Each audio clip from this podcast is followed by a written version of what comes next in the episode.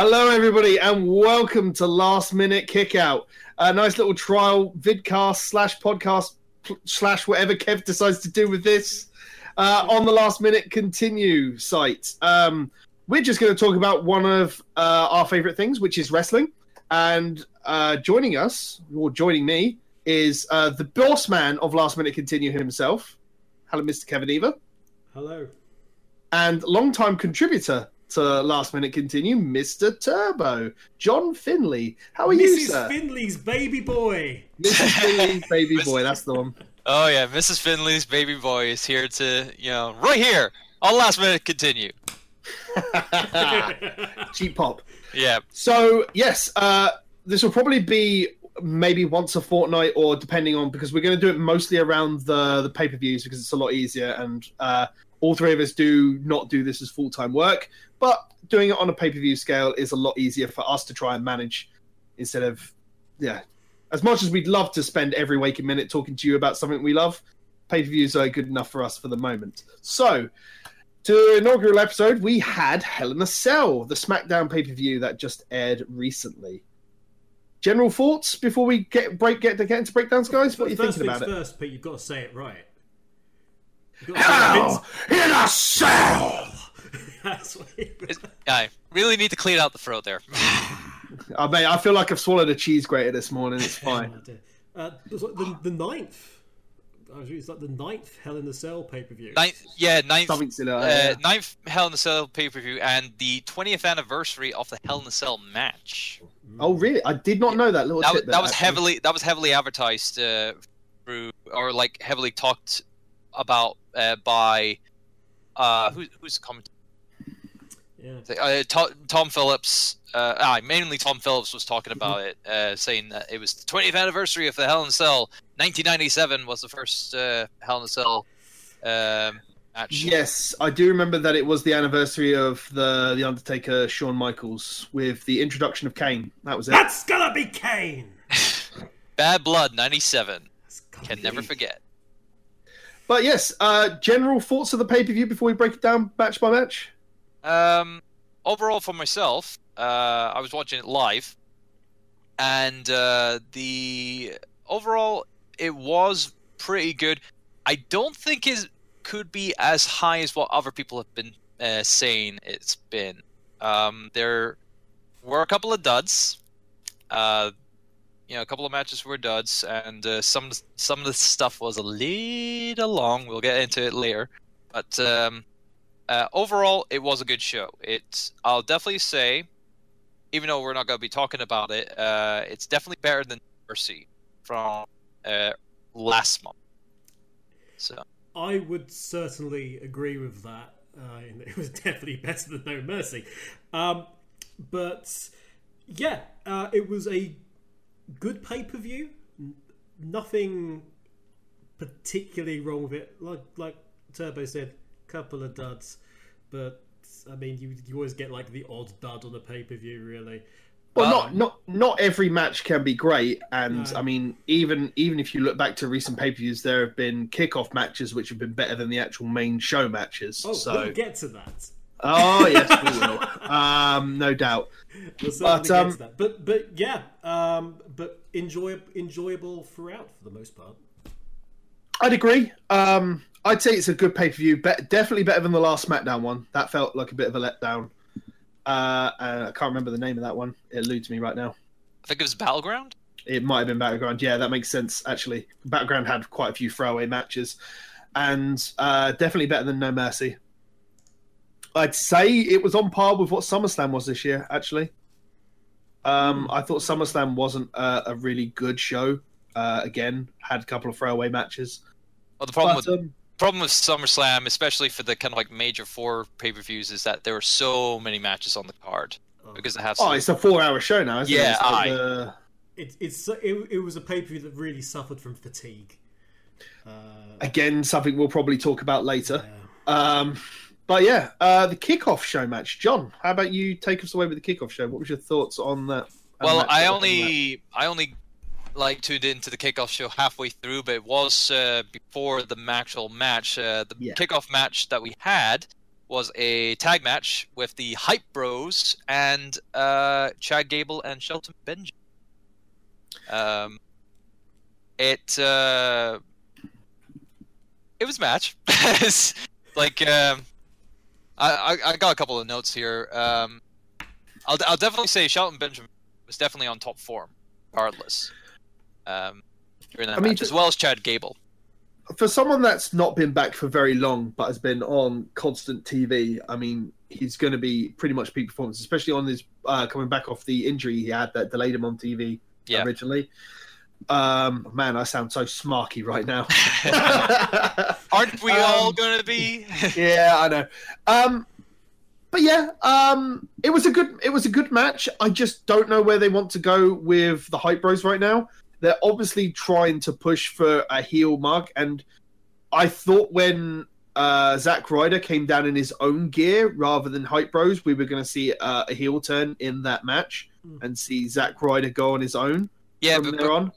but because it was on the pre-show, I think Exactly. they wanted to wait until TV to actually do it, put Oh. on a SmackDown show. I don't think they know. Well, they they've been on and off of it Bros, for, 'cause, yeah, uh, they've kind since- of gone both sides in terms of who could. look like okay, someone's gonna turn, but we're not sure who. It could be both. Yeah, 'cause the- which they kind of teased a bit Well- with one of the, one of the promos previously. Yeah, yeah, because that uh, what was it? The kind of like the build up to this was only like um, in the last couple of weeks, uh, where Chad Chad Gable and Sean Benjamin being interviewed on backstage SmackDown. which they showed at the Yeah, the- uh, the match. Yeah, Yeah, so they just called out called them in the match for the kickoff show, and uh, uh, really, you know, for uh, the angle and whatnot, it's not really much do about the two teams going at it. It is just dissension with uh, you know the hype bros, Mm. uh, which will event- eventually happen. It's just uh, when will happen? Could be Mm. could be tonight. This is being recorded on Tuesday. Um, uh, on SmackDown, it could a couple of weeks from now. Could be that next pay per view. Who knows?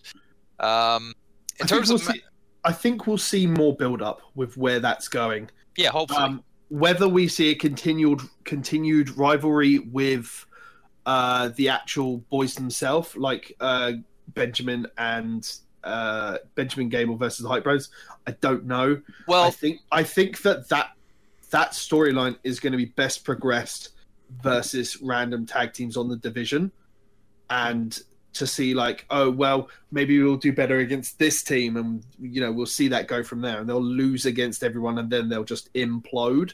Maybe that'll be the direction to take that line rather than going uh, WWE's normal 50-50 booking. yeah. Well, that's essentially gonna be the case for both teams, essentially, because Yes. that's where it's essentially going for both, um, which is a bit dull, but nevertheless. Yeah. Uh, in terms of the work rate of the match itself, um, uh, like I said, Chad Gable and uh, Shelton Benjamin were on top form.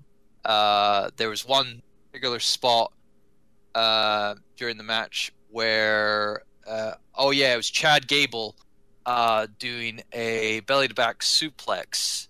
Yeah, then that looked getting onto the- grim. Yeah, and then doing a, a moonsault afterwards. And this was after a failed moonsault attempt that he landed on his feet on. That was probably the highlight for that match uh, from me personally. Yeah, uh, I, I I'd agree to to the most part, but it ha- it just has the normal staples of. Um, I think the best part of the ma- the actual match was the the beginning of that match, where we actually saw some proper ring psychology of like holding like the other tag team partner away from the ro- for like more than just a couple of tags. Like Yeah, I- solid like third of the match they were doing that, and I, I thought that was really good and led to it could have led again into part of the storyline for the hype bros of like, well, you didn't do anything, you just left me there. You could have come in to actually do something. Yeah, there was a lot of kind of like good tag team work with uh, Hmm. Shel- uh, Chad Gable and uh, Shelton Benjamin against uh, either um, uh, Ro- uh, Mojo or uh, Zack. So Kev, your thoughts? Uh, so, I mean, I'm I love Zack. I, I'm unashamed Zack. I'll tell you this much: the crowd didn't care too much about him uh, at No. one point. Uh, Well- no, when they were going for the hot tag, crowd was dead. Yeah, I- on the that hot might be tag. Mojo's fault. But in, in all honesty, all, all, all I will all I will say is um, there was actually some really nice storytelling going on, um, Hmm. not only from the commentators but in in the ring itself. Uh, the crowd popped when we got uh, Benjamin and Ryder because it was it was it was the two veterans and there was a little bit of a circle and the crowd even even early days um, early days for that crowd they were pretty hot for that. Uh, and then we had some nice chain wrestling after that some nice reversals. Uh, there was uh, the bit beforehand with uh, Zack versus Chad, and there was the, there was the handshake and there was the mutual respect thing, and and then that played through because you know they had the series of reversals with with Ryder and Benjamin, and then well, sort of you know same thing respect, and then he got punished for that, and it was a, sort of an example of how you know, I think they'll play, that will play back into the storyline because it was just like Zack trusted, and either Mojo, I think you're a, you're a fool to trust. Uh, Benjamin was like, well, you know, whatever.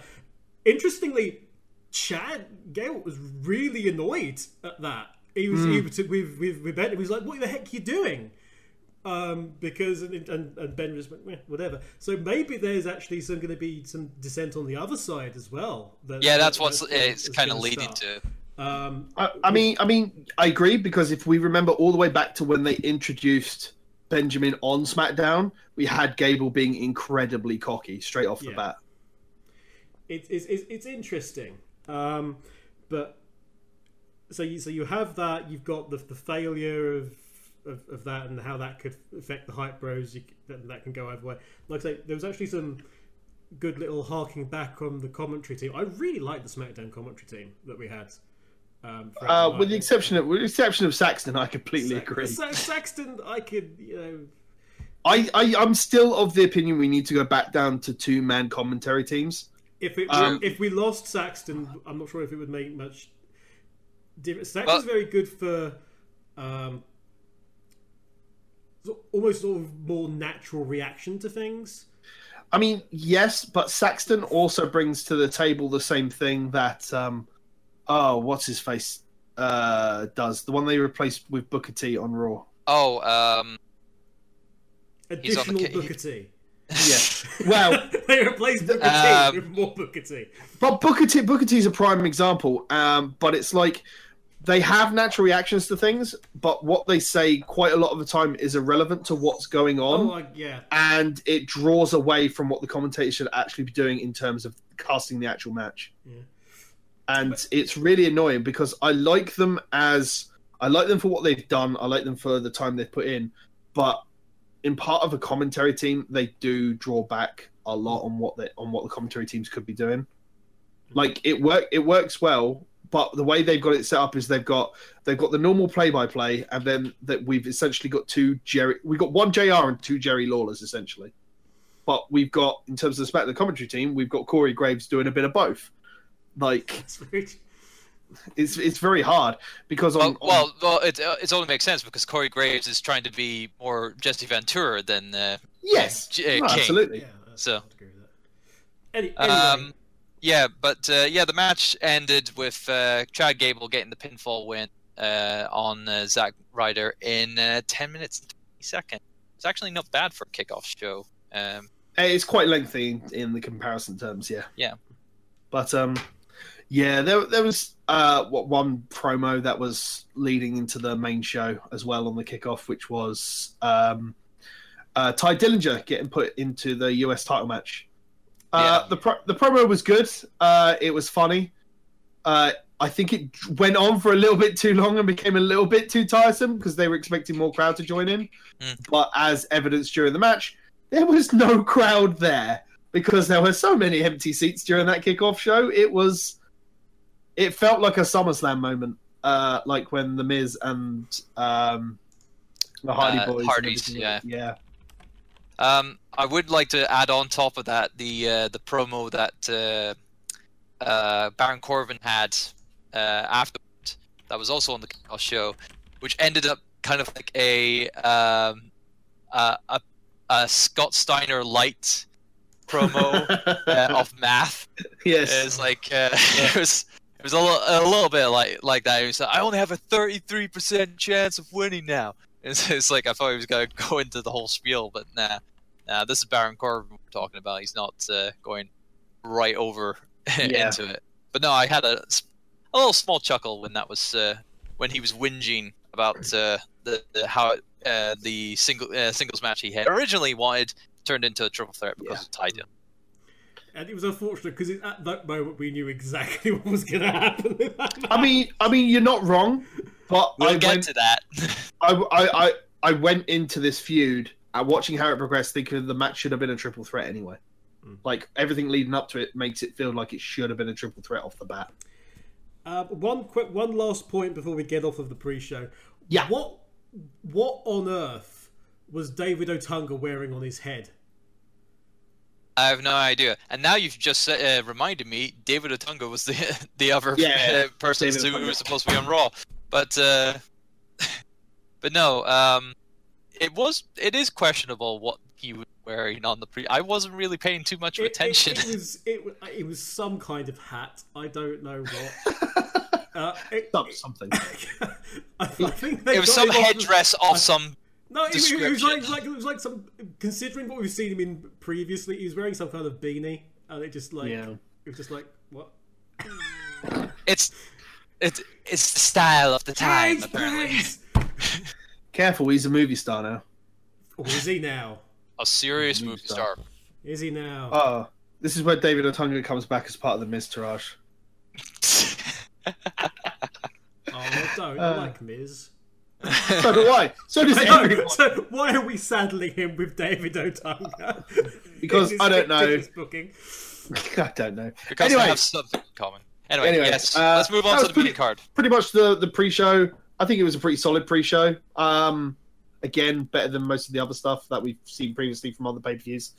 The I don't know though. The main show had a, a really amazing kickoff match in terms of the New Day versus the Usos in Hell in a Cell uh, for the SmackDown Tag Team Championships, which was an amazing match. Uh, in all honesty, they've they've stolen the show on so many SmackDowns and pay-per-views recently that the fact that they were kicking this off, I think, was just basically because they were spreading the two Hell in a Cell matches out. Yeah.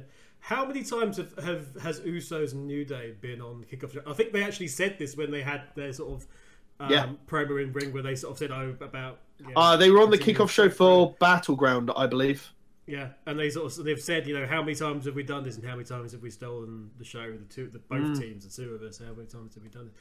And yet again I totally agree. What an amazing match in terms of creativity stuff we've not seen in Hell in a Cell before.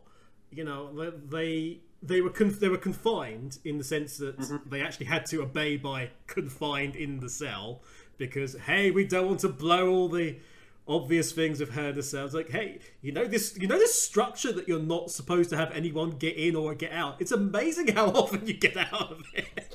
No, absolutely. And I was expecting, I was expecting someone to Yeah. get away for to like make a way out for um, Kofi to get in, but it didn't happen, and There which was, there astounding. was some sweet ass psychology going on with that.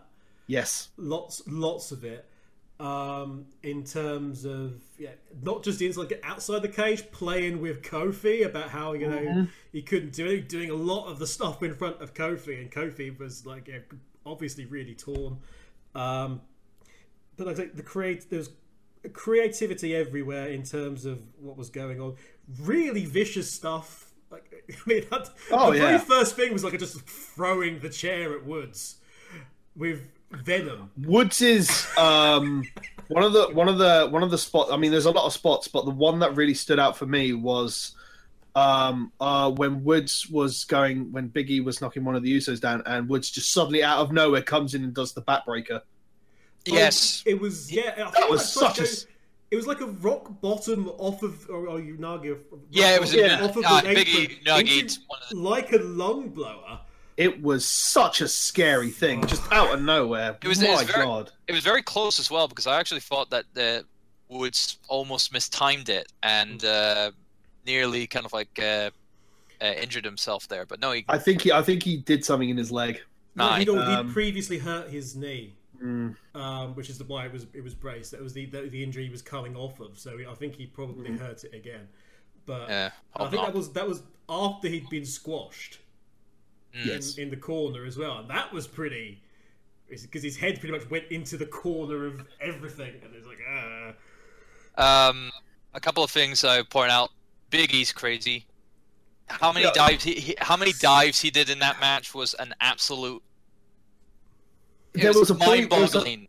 The- I think it was like the first proper suicide dive he did, uh, where where no one else was in the way, and and he, like you saw the cage bend. Yeah, I was just like, the, the my very god. it was right at the beginning of the match as Yeah. well. The the cage immediately, and it's funny because actually Shane went into the same spot later Mm. on, and that was just bowing like crazy at that point.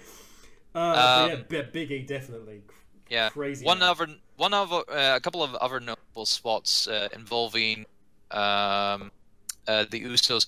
I really loved how they used the kendo sticks to pin one of the Usos into The one of the corners of the cage. Yeah, the kendo Uh, cage. Yeah, that yeah, was, that was that was probably the most ingenious way of using those kendo sticks and the cell.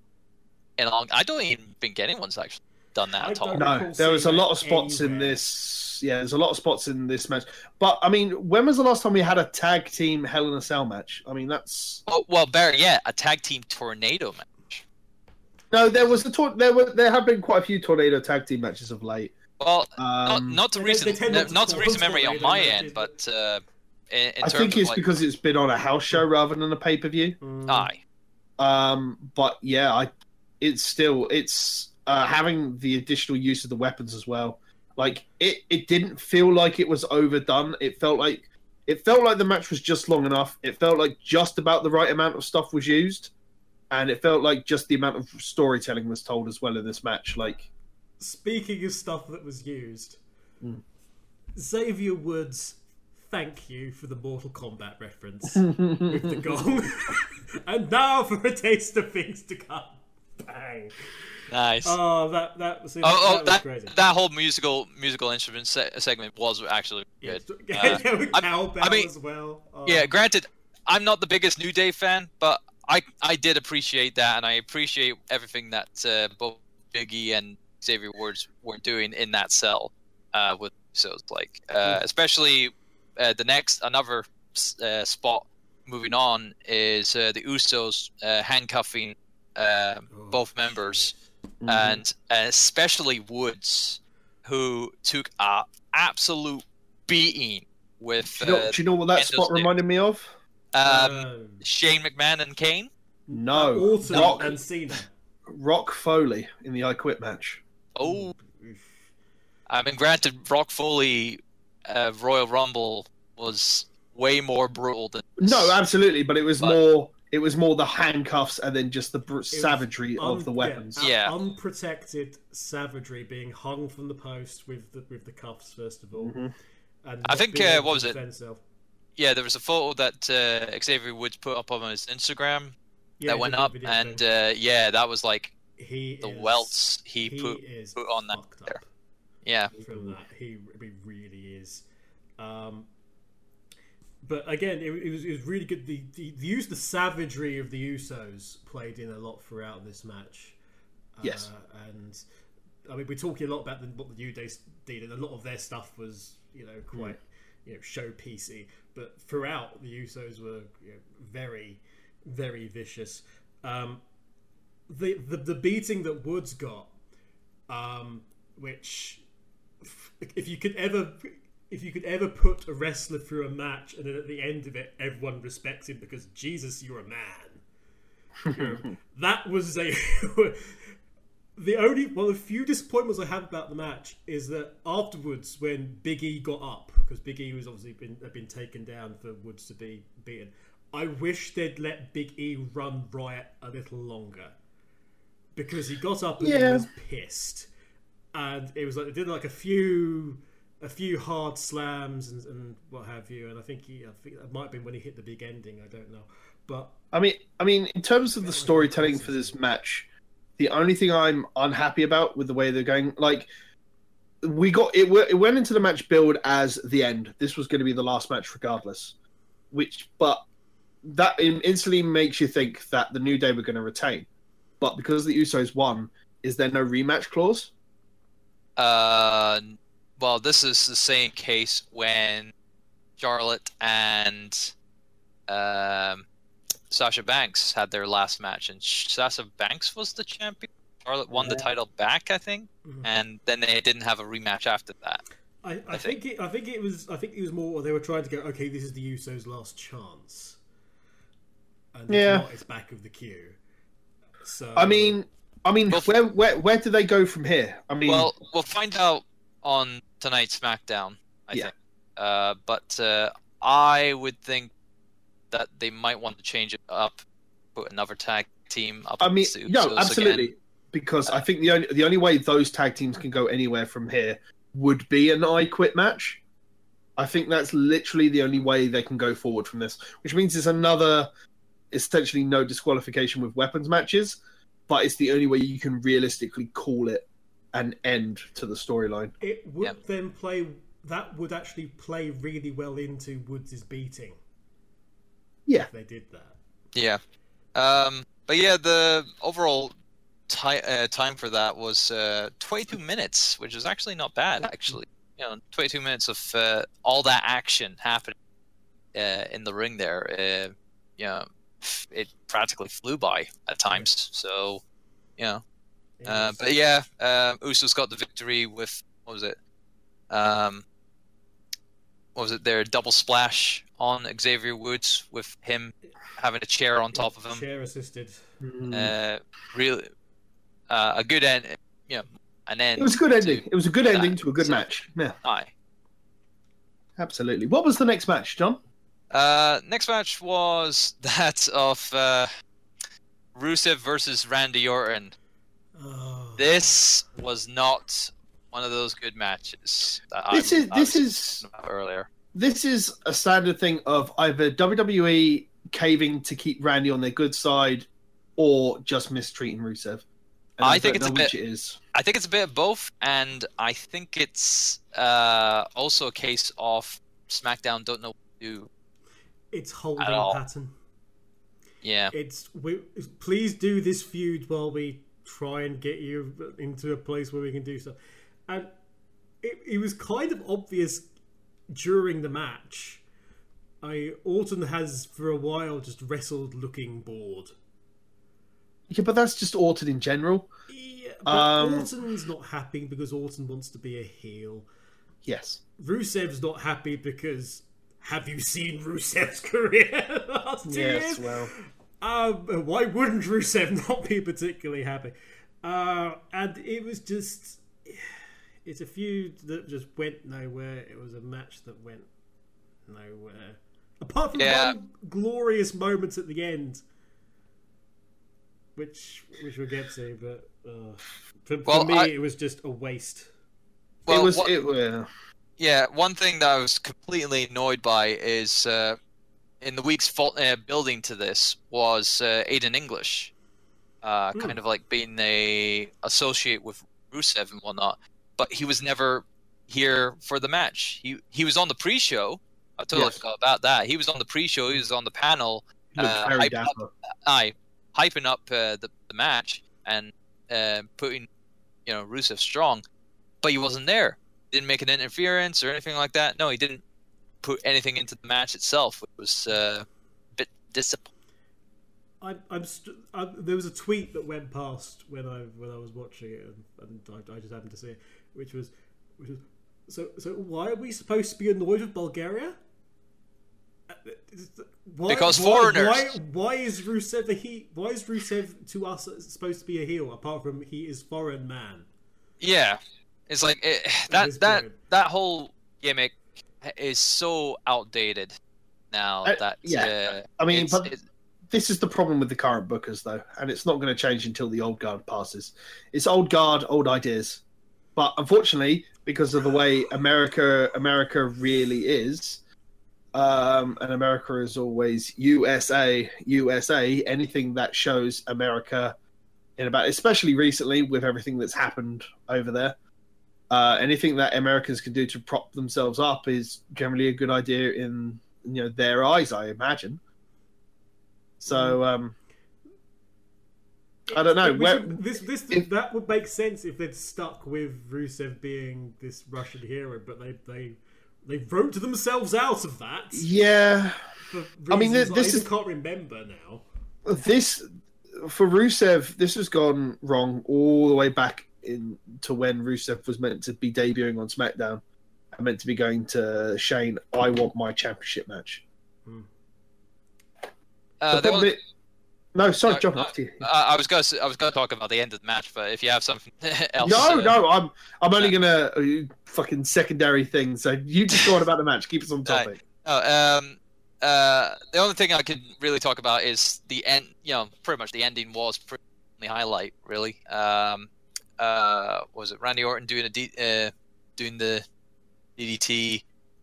Um, uh, then Rusev was able to counter uh, Orton by almost putting him into the accolade, and then Orton beautiful. counters that, and then pulls off an RKO and gets the pin. Uh, The which I thought was match, yeah, yeah. I thought it was actually a decent spot for finishing that match. But uh, afterwards, I don't know how how quick I, I've forgotten the passage of time of that. But uh, Rusev was already out of that ring, walking out uh, up the ramp quite quickly, even Mm. after the replay. And I was like thinking, wait, isn't an RKO supposed to like put them down like, you know, proper proper? You know, it's like Yeah, okay. So it just goes to show you that Rusev doesn't two two monkeys about it. Uh, Um, and also, this match went on for 11, for 11 minutes 40. I'm thinking, really? but Yeah. I don't know. I mean, for what it was, I mean, both wrestlers not really caring so much, and There wa- There was not a single match on this pay per view that went under 10 minutes. Mm. And and for some and s for some of the matches, that's not a good idea. I Yeah. mean, I mean, the card was specifically announced, I believe, early in the show that there were only so many matches, but they were big name matches. Like, I mean, just check and double checking. And, uh, one, two, three, four, five, six, seven matches. Yeah, I was- I was right. pre-show. and uh, yeah, every every one of them was over 10, uh, 10 minute mark. Mm. So But I mean, I don't know. It felt long enough. I just didn't care because we knew who was gonna probably like. I would have loved Rusev to have a win and actually walk away from that match, but with how badly he's been treated, I just you know, there's no there's no care going into that match for me. Like I've got no. investment. That's the word, yeah. I've got no investment in that match because I I'm not the biggest Orton fan in the world. I he's very boring to watch. Like every match is now for Orton, it's like, oh, it's the RKO out of nowhere. So Yeah. he goes to pull it out of nowhere, gets blocked. He goes to pull it out of nowhere, he gets blocked and rolled out of, and then he he'll pull it out of somewhere in the end, and then it's and then it's over. Like, yeah, and Why and- is the RKO RKO become this match ender? Like, I- because memes. yeah, well, um, Yes, quite. In all honesty, yeah, Um, but it- uh, I, I'll say I'll say this: it, even turning him heel will not do anything because the man's been he's he's essentially the the mirror image of John Cena. He's been in with the company for so goddamn long, yet he is not changed in the last. the, the, the only yeah the only reason for Randy Orton turning heel would be for Randy to have more fun with what he's doing. yeah, that's, Yeah. that's, Um, That- and that's just for him. It doesn't matter for like And- the audience. And the thing is with Randy's character, he can turn heel by doing nothing. Yeah, Yeah. It's just literally wha- what is Randy Orton like when he's heel? He's Randy Orton. What is Randy Orton like when he's face? He's Randy Orton. Hmm. It's I mean you you only have to watch the storyline with Bray Wyatt to see that he was just Randy Orton. yeah, it was all along. You were- you were the real monster, Randy Orton, because it turned out you were Randy Orton. Um, okay, the one thing I should get before we get off this match, um, and John mentioned it earlier, uh, the thing that really irked me about the match because yeah, we know nothing's going to happen in terms of in terms of forwarding anyone, but I can't really remember Rusev having a moment so much that he could go at least go away from the match with you know somebody going, ah, Rusev did you know, this, and at the end when Randy was doing his thump thump on the mat and signaling for the RKO, as, as John said, there was this wonderful moment where Rusev grabbed both of his fists from laying down on the back on his back, grabbed both of his fists as he came down, and like rolled himself back over into the accolade almost. And had they actually gone through and actually been put into the accolade, people would have been the crowd would have, I mean, they started to pop for that. And Mm-hmm. then it was like cut. It was cut off, but it would have been this great moment. It wasn't something we'd seen before, reversal wise. On onto that, uh, it would have been. It was something new, and it would have Yeah. given Rusev this one moment where he was actually going, "Hey, look, that Rusev was able to do this." I think that would have been a great finish to the match. would have been Personally, great finish, and then have Orton reverse out of that by all means, or, or steer out of that, but at least do something. At least let him, lo- at least let him you know, lock it in, or at least half lock it in, as opposed to just getting him and sort of half straddling him. And the, the the problem is I can already see the meme coming out of that as being the accolade out of nowhere. hey, it'd give Rusev something. and Oh, that, yeah. It would. that would be No, something absolutely. he could play off of. That I could put you in the accolade out of out of nowhere, even when you least ex- when you least expect it. But instead, uh, you know, it didn't. It, it, it was like half a reversal, and it was like, oh, he's out of it. Uh, RKO match over. Rusev's walking up the ramp, as as John said. Uh, it just irked me because that was it was such an it was such an original reversal to st- to Yeah. stop the art to stop the process for the RKO, and it was sort of wasted. And it's so difficult to get something that's new, to have something that's like, oh, that was really. Uh. yeah, that's the It, problem. it was the sh- it was the shit cherry on top of a, of a very mediocre cake. It was almost like it felt like it was a piss break match. Probably was.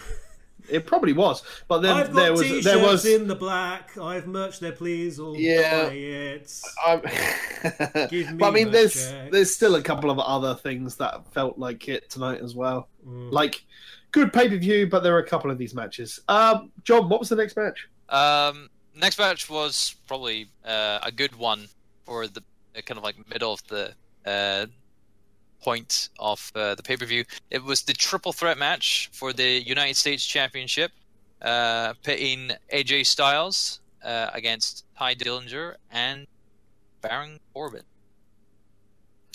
It felt like a good match, mostly because quite a few of these guys still feel like they've got stuff to prove. Less so for AJ Styles uh, compared to Baron Corbin and Tye Dillinger. But Baron Corbin's obviously, with the way we've all read and found out, has got a lot to make up for.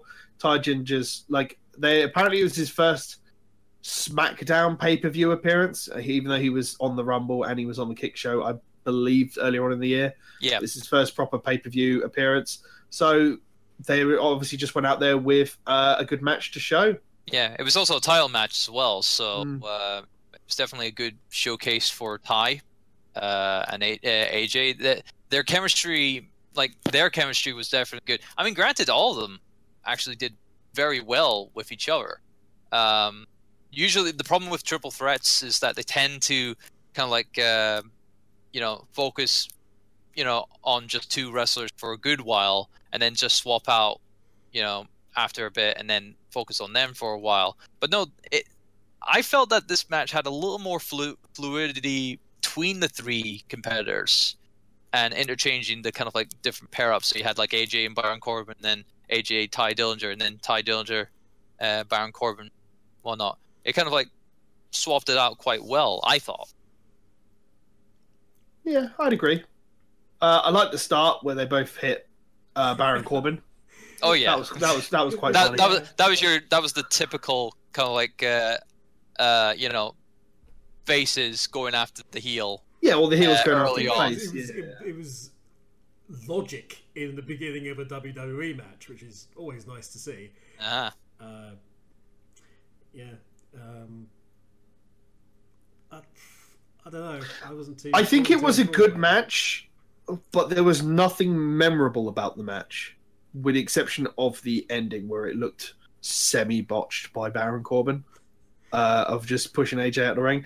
But there wasn't anything memor- memorable to it, which makes it stick out in my mind and go, "This match was brilliant. I remember this, this, and this."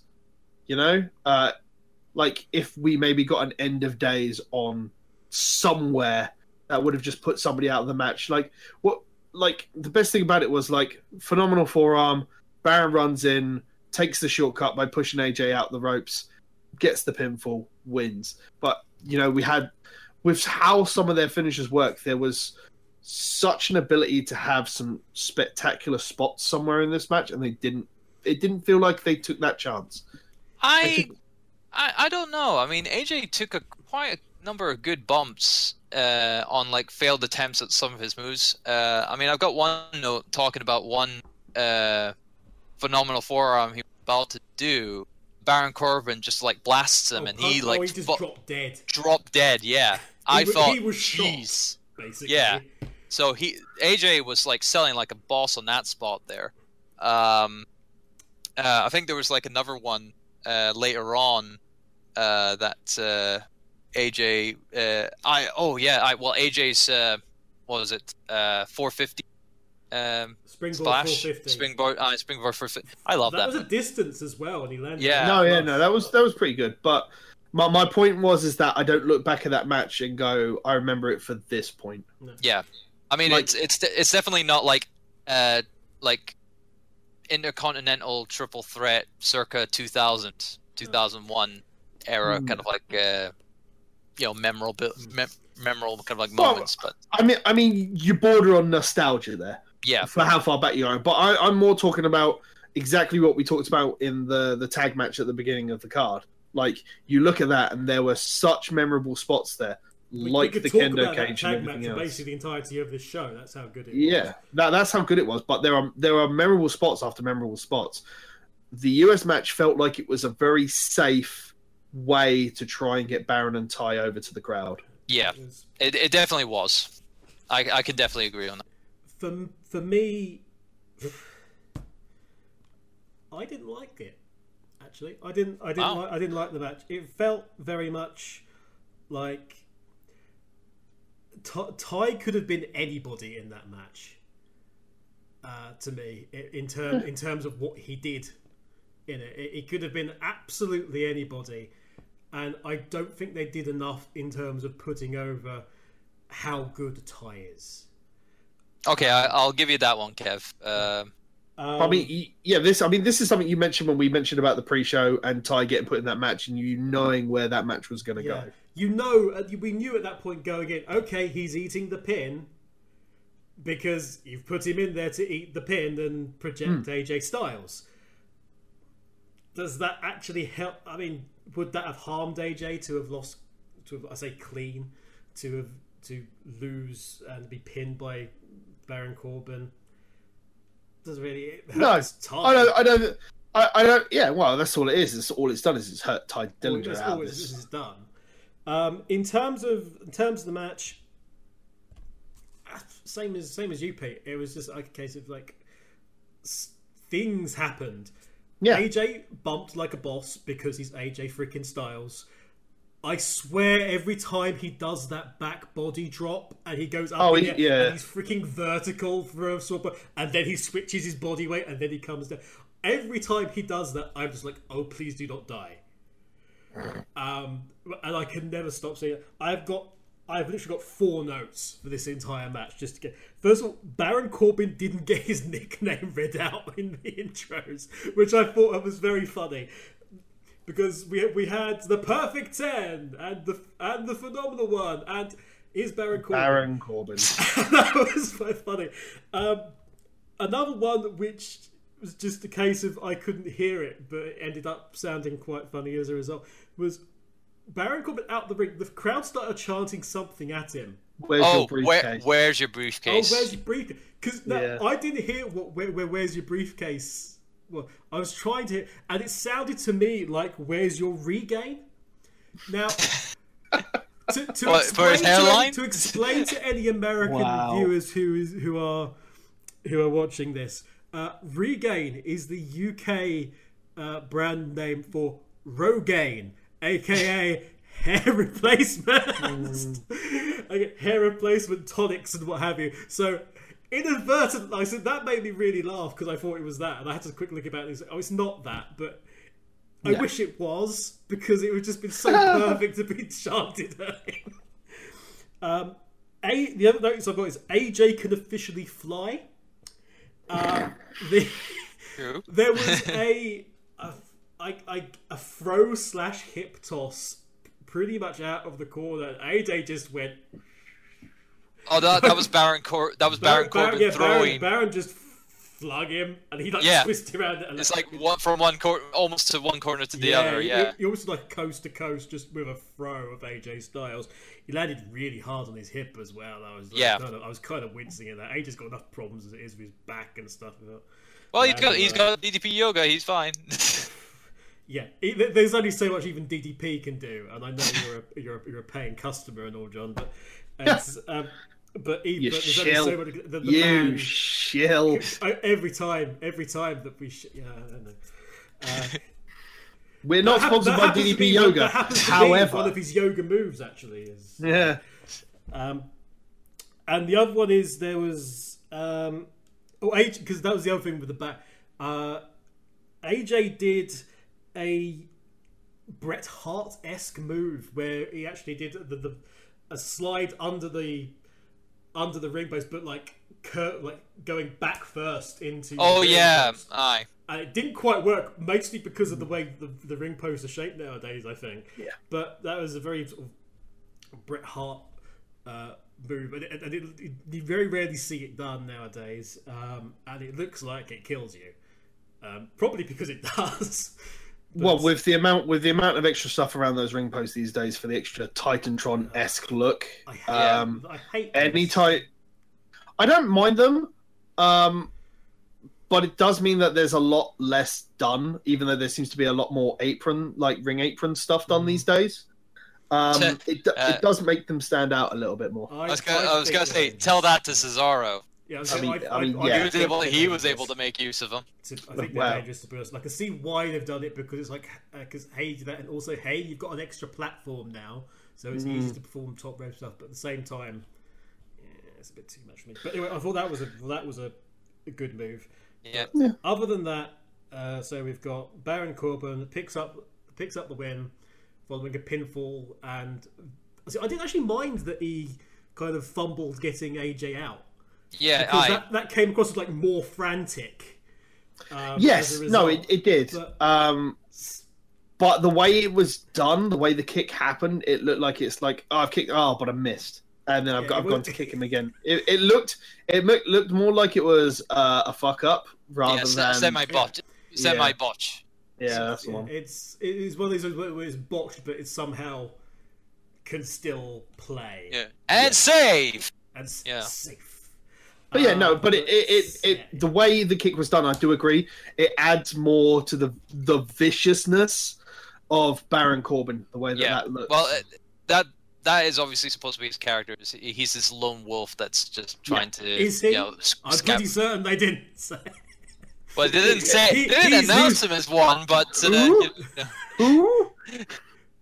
but uh, no, he, he, he- he's always scavenging for trying to, to trying to, you know, Scavenging his for way. ways in or yeah, that, yeah. That, if they if they actually kept that up and with his character and actually, I mean, as long I mean, the the opportunist guy, then that would be good. obviously going forward with this storyline, we're going to see more AJ versus um, Baron, unless you know. I presume you guys watch Talking Smack. Uh, yeah, I did watch it after. I'm sure we'll, I we're sure we'll what make mention. so- Yeah, I'm sure we'll make mention of it. But um, AJ seems to lean towards doing other things other than teaching Baron a lesson. So whether they'll move on to a Baron and Tye Dillinger instead. If you were Who AJ knows? Styles, you'd want out of that program pretty quick, to be honest. I don't what- think there's I don't think there's anything in there for AJ to gain and more to help Baron get elevated. Yeah, 'Cause and they- plus, AJ, you know, from last year's performance as WWE champion, i- it's best for him to be back, back into the main events scene to try to go after the WWE championship again. I'd Uh, agree. So, you know, I, th- I think this is going to be a perfect opportunity for him to get back into that race. Uh, Yeah, I'm, I'm sure we'll talk about the uh, our thoughts on the championship scene for the main title when we get to that Oh, match. yeah. But um, g- it was nice. It was a nice run while it lasted. US Championship. Thanks for having some good matches. Yeah. Um, uh, we I don't not think- expecting it for a while. I don't think the US. Why are they using AJ Styles to pick up on everything Cena has done well? Uh, Like- because I think the idea is that it's playing off that he's better than Cena. Yeah, it's like uh, Yeah. based on his kind of like skills. Uh, he he is a person that can elevate, um, you know, things. I, I agree, Obviously, they want to elevate the title. but I don't understand why AJ needed to do an open challenge. I don't I understand why AJ had to take, you know, some nicknames out of a feud he had with Cena and take it like running and like use that thing. Like, it feels like he's AJ's being less of his own person at times and more what John Cena has pushed onto him. At- It feel at times it feels like it to me. Um, Yeah, I'd like I, I, see- I see why. I see why he did the open challenge because he was kind of honouring the thing that that kind of got him his uh, break and his feud with Cena, and it was it, that was the, the open challenge was the thing that started that whole ball rolling. Yeah. uh, in terms of opportunity. Um, as as for the other nickname, uh, the champ that runs the camp can kindly go and die. As a nickname, don't think- it can I go don't- well, die in a he has- fire.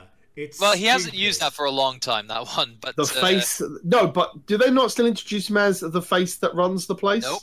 He's just a I- I phenomenal think one. they've done a- that- oh, they can all go. He's the phenomenal one. Well, gra- AJ well, Grant. Styles. well, well, I was gonna say the face that runs the place and champ that runs the camp are all heel persona. AJ's guy currently- you can guarantee to have a good match with. But he, but it, SmackDown is still SmackDown is still the the house that AJ Styles built, yeah, which seems more heelish than anything else. but it's it's but so, it's something that the crowd is with. No, Because the absolutely. crowd love chanting his uh, chanting. Um, so It I also think I doesn't guess play they, that well. stuck. That, it also doesn't play well that he was using that with TNA. As TNA Mm. is the house that AJ Styles built, so it's like, Yeah. wait, SmackDown is SmackDown's TNA. Well, it got Bobby Roode, I guess. So, you know, Yes. Uh, moving moving on to the next match, though, I believe it was the women's championship, wasn't it? Yes, it was uh, uh, with uh, Natalya versus Ch- uh, Charlotte, for the women SmackDown Women's Championship. and Um, breaking the record for Uh, most pay-per-view appearances by a female performer. Breaking Indeed, the record that Mm. was previously held by Trish Stratus, and well deserved. yeah. as I'm concerned. Absolutely. Um, I mean, I think it's also part in why she has a reign at the moment because she's been there for a long time and she's put the work in. I mean, she she's only had what one other championship run. I think. One No, she Was she's held she's Divas held all she's held all three belts, hasn't she? She's held the women's championship when it was the It women's was- championship, divas, and she's held the the new I- women's champ. don't. I don't think she held the women's. She definitely held the Divas Championship. I'm to go Uh, but yeah, it's been it's been years between reigns. yes, no, it's absolutely been a long time. Yeah, and Um, there's, there was plenty of opportunities prior to this uh, run that uh, she could have easily had the championship and had a good run with it, but uh, you know, the booking committee didn't want to give her that uh, opportunity. I'll tell you this much: uh, thank God she doesn't wear cat ears uh, to the ring uh, after this one. I hated that. I know she loves cats. I'm a cat lover. I, I'm a lover of cats as well. I love cats, but I am not obsessed about them. She shouldn't have had that as a persona of her character on on TV. You can leave that on Total Divas. That, that, But that's don't that's put the writers. That's the writers not knowing anything else about Yeah. her.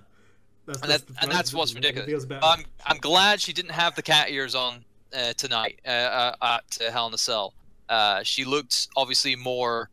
Obviously, she's a heel, you know, um, character uh, champion at that uh, this time, and she needed to act like one, and she acted like one uh, in this match.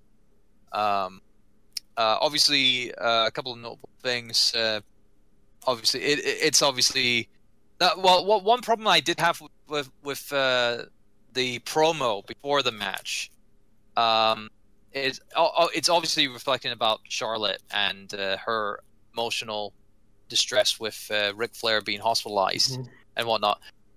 I really hate it when WWE do that. Uh, they did it before with uh, Charlotte and her brother, the Paige feud a couple of couple of years ago, Yep. and that was tasteless. This could have been even more tasteless had Ric Ric Flair. I Oh. just don't think they understood the direction that they wanted the storyline in this match to go. Uh, many times during the actual commentary of the match, they were talking about, uh, and leading up to the match, they were talking about it's the Harts versus the Flairs. It's a, a thing we've not really seen since the early '90s. which is And then- bollocks. Because no, no, uh, yeah, of course it is. yeah, because we already we saw this in NXT. It's like Which uh, they oh, then uh, said. yeah, all right. So But you is got to remember, point? you got to remember that NXT isn't canon WWE television. So uh, well, apparently based on Asuka's uh, kind of like promos, I think it is canon, being that she's undefeated. Oh well, But- remember, re- well, later on, this uh, we're discussing this sort of um, uh, lack of continuity between what this what they say. Later on in the Ziggler Roode match, we had about how you know Roode's not made it in WWE. He's not made his mark.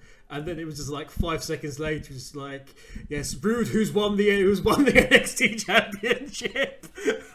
I mean, I mean, this is Come the this is the problem with trying to have stuff and set up as a separate brand, you know. And I mean, you can see it a lot with 205 Live as well, especially at the moment where everybody's really invested with it, with Enzo back on there.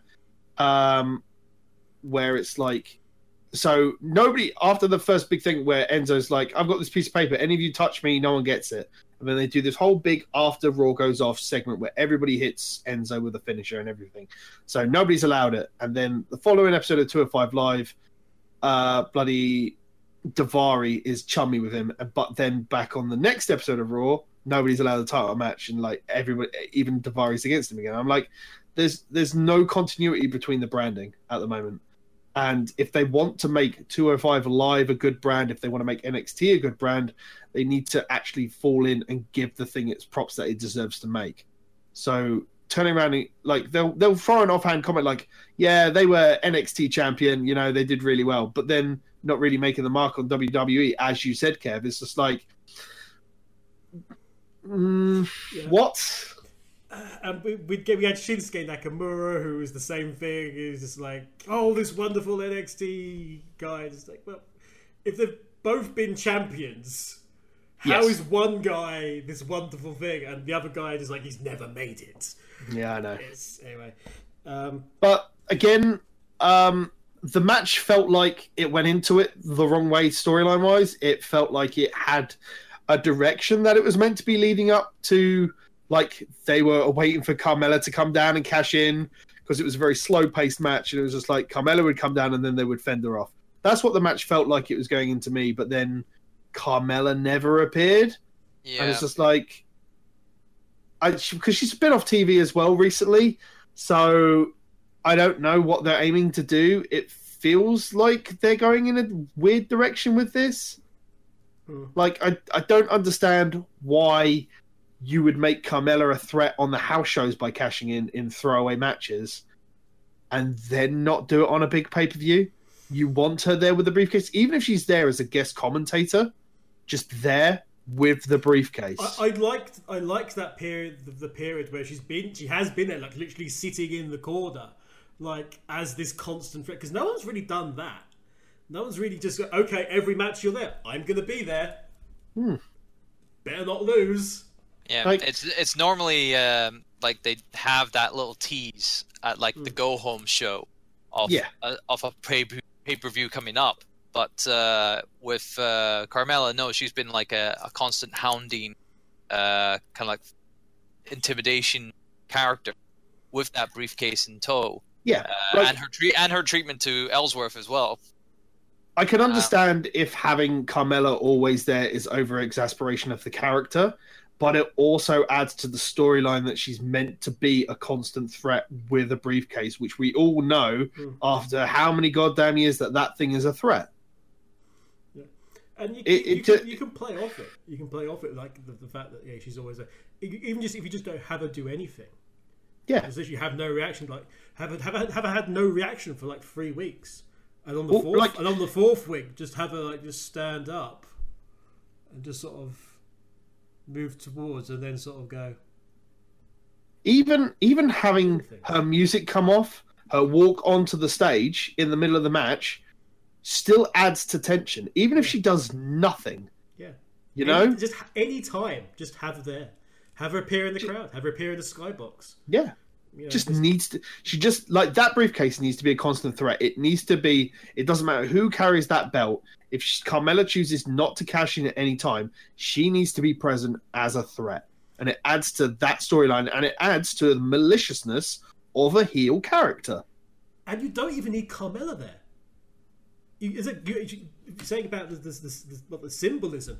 You don't even need Carmella there. All you need to do is just like show the briefcase, Hmm? show it like back, show it backstage, like behind the curtain. Have a character just like just have it have it just sitting there. Yeah. So, having it just or just you know appear on the stage or what have you.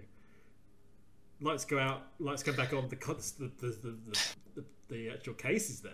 It's like No, absolutely. Well, you got you got to make the Money in the Bank briefcase Bray Wyatt. No, yeah, you, you, you know, you, Just, you, just you use that- the The whole point is it's like a, it's a, it's a psychological thing anyway. But you actually stop playing mind games by just having any anywhere N- N- Natalya goes or whoever the champion goes.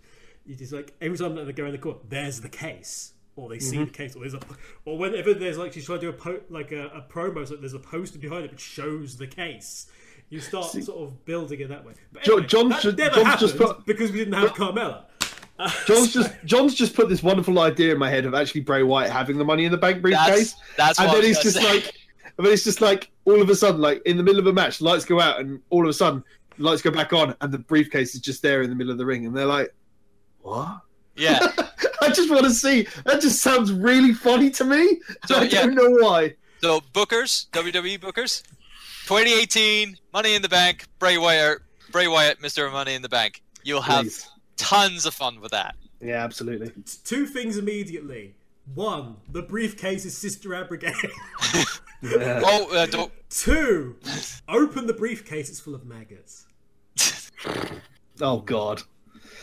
Or As opposed to masks. ma- maggots or being masks, or, But yeah. or or worms, depending on how it goes. Worms, Yeah, yes. trying Anyway. to get back. Trying to get back on topic. Yeah, uh, the This- match itself. The match itself was okay. It was Yeah. serviceable. It just felt like it suffered from the wrong jumble of storylines and what they wanted it to actually be. That's all it did to me. Um, I'll, t- was- I'll definitely say that Charlotte Flair was on top form with uh, a couple of uh, moves. Uh, the power bomb that she did to um, uh, Natalya Natalya. uh, on from the I think it was the second rope. That I was believe Natalie so. doing the powerbomb. No, Yeah. doing the power. bomb. But Uh, the, That was speaking of the stuff, it was a very good power bomb. Um, but the moonsault that Charlotte did felt a bit off because obviously she didn't off. connect with it. Aye. And Uh, um, I also don't understand the finish of the match because Natalya wasn't behind the ma- behind at any point, so I don't understand why the disqualification was needed. I think it. do Oh, go ahead. understand that. Go ahead. Because the thing that they were playing off in terms of the story match and why it felt odd was because you, with, with the heel being on top was that Natalya's entire game plan and they, they kind of they sort of set it up on the commentary but didn't do a very good job on it um, was that she wanted Charlotte to tap out. That was the that doesn't didn't that was her entire game. Okay, yep. work the leg, work the leg, work the leg. You are going to tap out, which she already has done. But I think she like wanted to be like on the paper, so it's like more meaningful than Yeah, okay. That's you then done. That's then Charlotte. If she taps out twice and she does it on the paper, then that's her. That's her done. So that was why she Yep. was, was working, working, working. Okay. it. Um, and then if it wasn't working anywhere, which led to the frustration, just like you know, ah, sod this, I don't need it, and then just whacked it with whacked it with the chair. okay. Um, the sit sit out power bomb was really nice. Uh, Natty's now got this spot where she gets thrown back head back head first into the turnbuckle. Please Mm-hmm. stop doing that. Yeah, that's a bad That- way to do work. Yeah. That's not gonna help matters. Actually, it happened, it happened to Bayley accidentally, like two pages per and she got ago. knocked loop. and Yeah. she Yeah. she got knocked loopy, and it looked really nasty. Um, but I think Natty's done this a couple of. Please stop doing that. Um,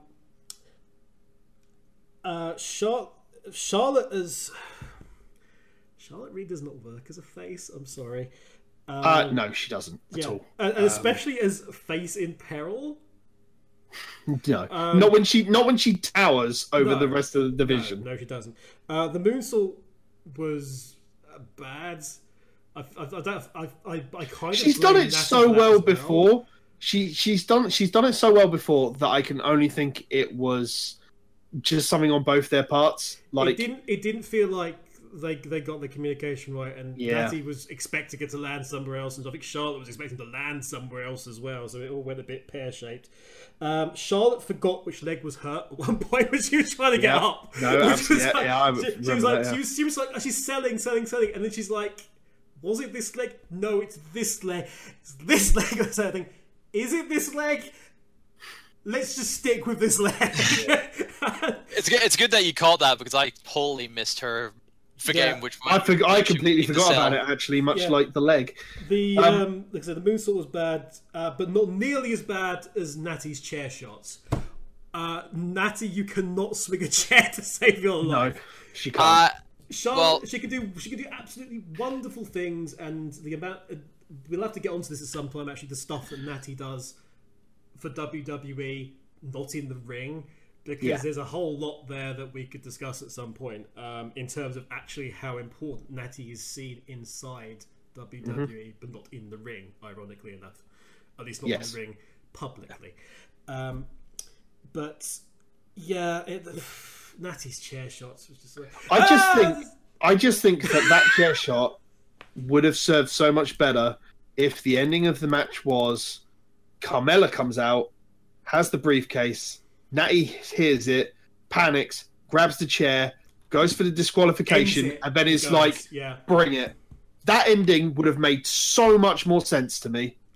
And it's just like, you, you also get then you escalate it with Charlotte because then Charlotte's annoyed Yeah. because it, it just would have made so much more sense as an ending. It's I don't know, uh, honestly, uh, but that's just me. Uh, I'm just a I'm just a casual fan that's slightly smarky. So like I said before, aren't we all? yes, Um, let let's uh, move up. Uh, we're, we don't have a match next. Uh, it's the return of the Fashion Files that came about. Don't know if you guys are. I like the it- I like the fashion files. I don't think it was necessary to put it on a pay per view as a return. Well, seeing that they Um, kind they kind of missed it out on last week, uh, the week the Oh, yeah, go on home the show, SmackDown show, yeah. on SmackDown, and everyone was pissed about that. Apparently, it's like everyone did not like that whatsoever. The thing is, Um, is, is that Breezango has found the thing that gets them over with the fans, which is the comedy stuff. Yeah, Um, which is the which- same as the New Day, essentially. It's like New Yeah, Day but it's done that. in a very different light because the New Day work well on the mic, whereas the Breezango is clearly working better off off of the actual crowd live, and actually, you know, when they mix that comedy into what they're doing in the ring, yeah. as we saw It's- like so it's basically it's basically uh, they're getting over material that we've seen, which Yeah. was evident in this uh, in the first shot that we saw was a picture of Cesaro with his teeth Yeah, gone, uh, or his teeth improved in, into his thing, and two fairy three Yeah. Underneath. massive pop from the crowd that got. Yeah. So yeah, that, that, that was really good. Uh, I mean, I mean, they they clearly know how to get the humor going because they've done it on this. They've done it in a Fashion Files. They did it in um, I can't remember the name of the the YouTube show that um, where they they uh, do all the parodies of the old. old oh, uh, wrestling. Southpaw Southpaw. Regional Wrestling. Southpaw, yeah, they they they clearly got the humor down in there, and they clearly know how to get over with the fans. It's just there's nothing really in terms of a storyline that they can mix those guys into. Well, see, they did serious they did have one run with the Usos, and and the crowd was really over trying, hopefully, that the Fashion Police would uh, actually get the win over the Usos to get the ta- titles, but of course it didn't happen. Yes, Uh, but the, the problem the problem is is that you've got super serious Usos Yeah, against a comedy shtick. Al- Also, the match that match really suffered due to the comedy shtick. Yeah. Um, it was because it, it just it all it all came about that, and the Usos actually, I think, in the match itself, were like, you know, what's this? We, sh- Yeah. Why are we Why are we taking this seriously? And yeah. as the so audience, it, go, went, it went a little yeah, too far. actually, why are we talking this seriously? Um, they, it could have been nice if they just dropped it and actually let two really, really talented performers perform, and they didn't. Well, this is the thing. Um, I mean, it goes back to NXT again. Like uh, Tyler Breeze was super good in the Yeah. ring. I was never a fan of uh, his entrance as it was, but I mean, it fit the persona he ha- he had. But it's just it's it's happened with unfortunately a lot of NXT wrestlers that when they've got up to the main stage, I'm Oh, not yeah. sure if it's if it's the bigger crowd or just coming in and working from the base level again. It Well, just doesn't seem the, to help. the major much with them. hitters, the major hitters that's happened to that is, of course, Tyler Breeze, and I think that the other one is Apollo Crews. Yes. Um, and the that, Ascension. that's and the Ascension. Yeah, Well, which, well, which is which is okay, evident. NXT guys who they don't know how to book. Okay, so the Ascension, Tyler Breeze, Tyler Breeze, Apollo Crews. Who else has come up? they Uh, don't know, well, Shinsuke. They don't know how to book. Emma. Emma. Yeah. they've not really. Had to, all Emma That- wanted to be was was hot was quote unquote hot ass evil Emma. Um, I don't know why she went from this amazing song to this really crappy song right now. Uh, I, uh, I mean, it's something when we talk about Raw, I imagine, and we'll just go off on one uh, about the Raw pay per view and everything else. But my God, I don't know what they're doing with Emma over there right now. But it, it's a sign of the times, unfortunately. And I, I've got this really bad feeling that they're going to push Asuka really hard on Raw, and then against everyone else like Nia Jax, it's just going to bomb again. Um, there's only one way they can really take Asuka, and I don't think it's going to go very down very well in terms of that side. anyway, um, let's move on to the next match. Uh, it's the WWE Championship match with no, Jinder Mahal versus Ziggler, Ziggler Roode first, my Shin- friend. Before No. we get to that, even though, um, b- before we get to that, um, can we talk briefly about the KFC advert oh with Kit with Kurt Angle. with Kurt Angle? Oh, Oh, Kurt and, uh, yeah, Kurt Angle, and yeah, um, Where's WWE Marky? and, and KFC are very much obviously in bed at the minute because we have these series of with of adverts. Um, I find it I find it was funny actually because uh, you remember why uh, we had Shawn Michaels as the Colonel yeah. at one point. The reason we had Shawn Michaels as the Colonel was because Ric Flair being ill. Um, we would have had Ric Flair as the Colonel, which Yeah. I would like to see. Um, in this advert, uh, we had Kurt Angle introducing stuff because Uh, the, he- the it- Colonel it was is a playable uh, character in yeah. WWE 2017. For reasons I don't know, KFC is also an achievement in the game As is Snickers. as is Snickers because um, just note to me editing, just have it rain money at this point. um, but uh, As a Kurt side note, Angle, and KFC then- then- and then Snickers, the- if you want to sponsor this, we'll take your money and your food. well, absolutely. those two will. I won't. I mean, I mean, I mean, yeah, sure. how about you sponsor us with money, and then I'll just go. It's a fantastic branding idea. uh, but what we had instead was um, of all the people who came out as the Colonel after Kurt Mm-hmm. Angle introduced the Colonel, um, we had Kurt Angle uh, as the Colonel. So Kurt Which is- Angle and Kurt Angle and Kurt Angle. Uh, and I can No, confirm no, no. to you all that Kurt Angle, number one and number two, neither of them can act to save their life. Which is really, uh, I know what you're going to say, John. It was, um, I forget his name as well, uh, who was playing the Popper's chicken. Yeah. Uh, it was Heath Um, Slater. Heath Slater, thank you. Um, I think Heath Slater did do better. It's just weird that you say Kurt Angle can't act because it's because we've seen him do comedy stylings before. But he's if he's if he's reading a script, like, he's so wooden. Yeah, I mean, don't Well, let have any you seen his movies? flames near him. He'll catch light. It's it's so Mate, it's so Pro it's Wrestlers so versus bad. Zombies was the worst thing ever. But, but besides, the, like he's done KFC more than just supporting that, and yes, his acting is just as bad in other uh, movies he's, uh, he's done as well. And I've seen some scenes. What I mean, this is the problem. Predicament.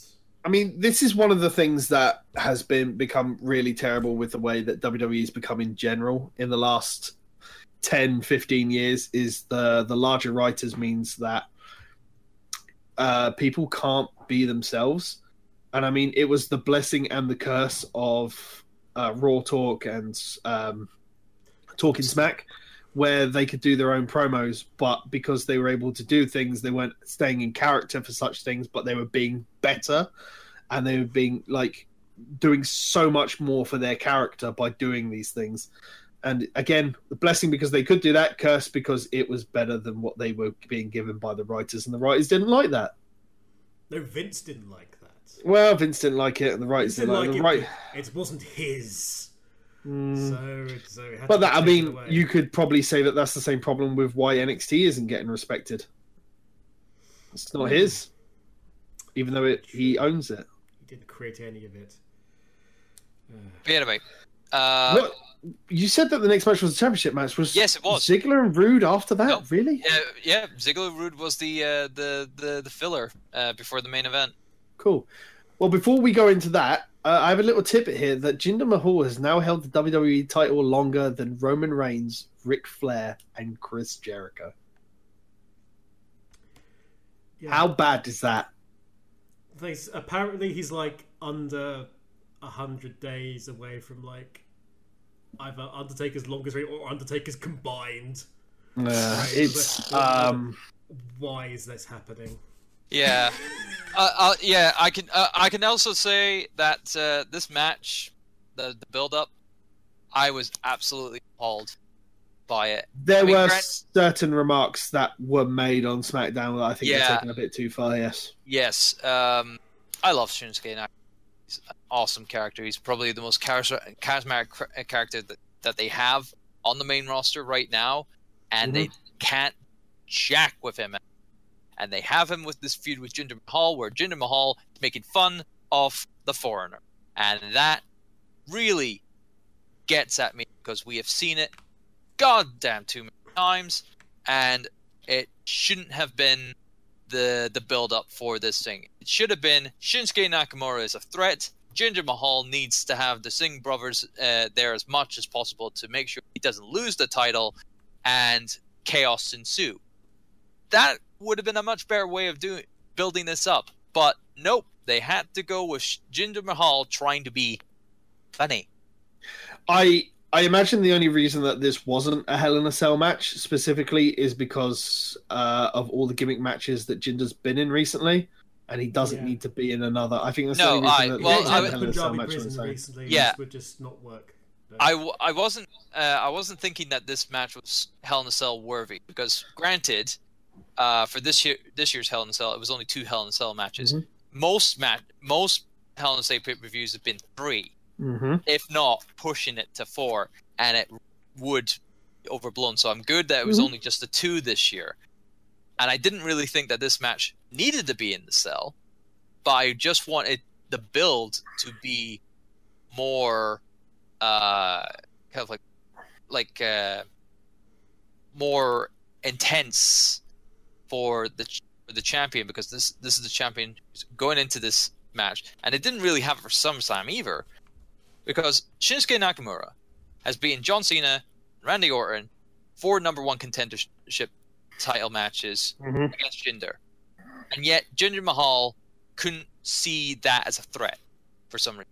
He just wanted, especially for this build up for Hell in a Cell, he just saw him um, as a joke. I think the What big problem. I think the big problem with how Jinder's title run has gone in and stayed it is that Jinder's essentially left, done the massive bodywork, come back, has been respected for it. They wanted to put him in as the champion, mostly because they wanted to break through into India for it. Everybody knows that, and as such, he's not respected as the champion for who he is, especially as he was what the the fiftieth WWE champion, Yes. I believe.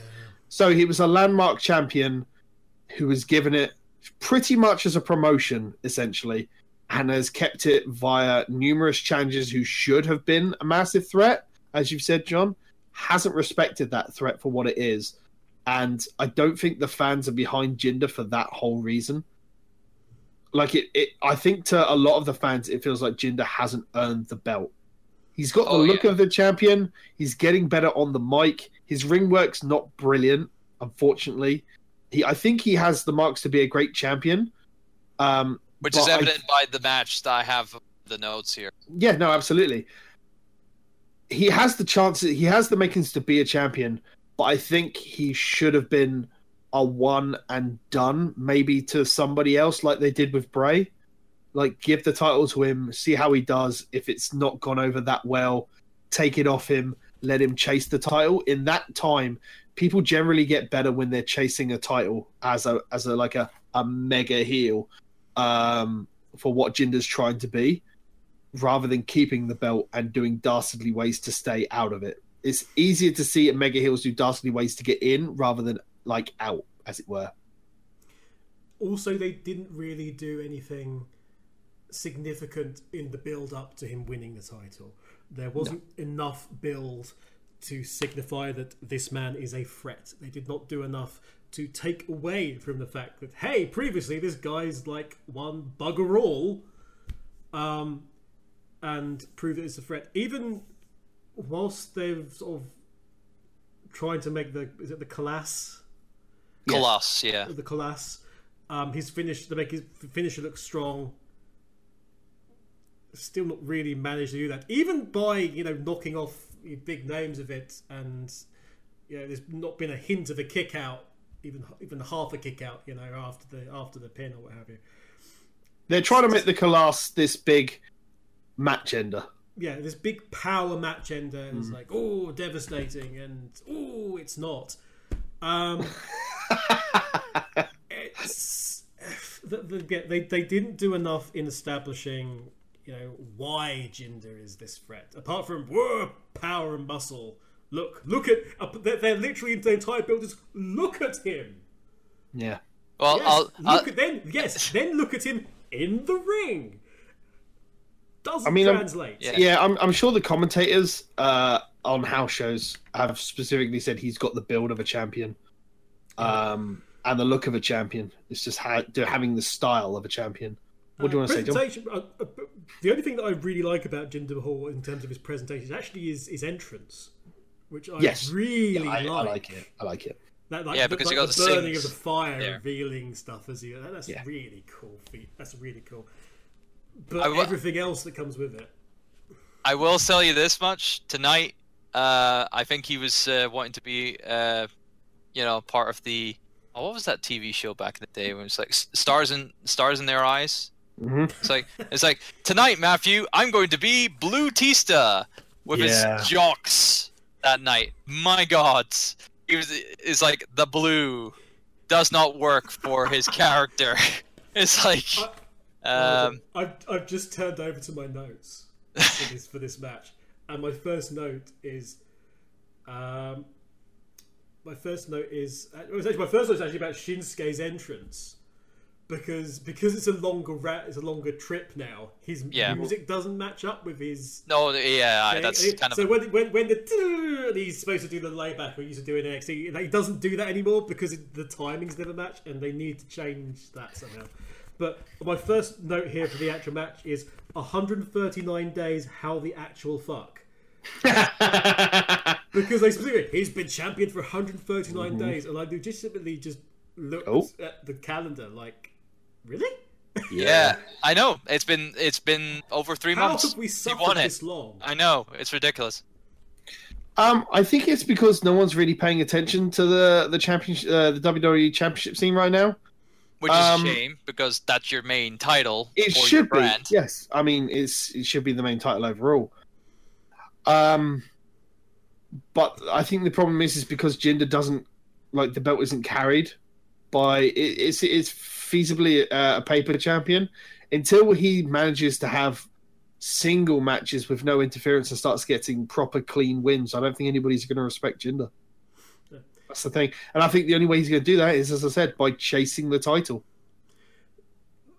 That's. I mean, there was there were some interesting moments. Was there anything in your notes, John, that that was really? Um, I really liked uh, Shinsuke Nakamura's actual performance. Actually, uh, the knee strikes that he had on Jinder were absolutely beautiful. Mm. Uh, he was really into it. Like, all, all, not to the level of what he has done in New Japan. Trust me, we will never see that unless it's really gonna be with someone that he can trust to really deliver those strikes um, and go full on uh, strong style.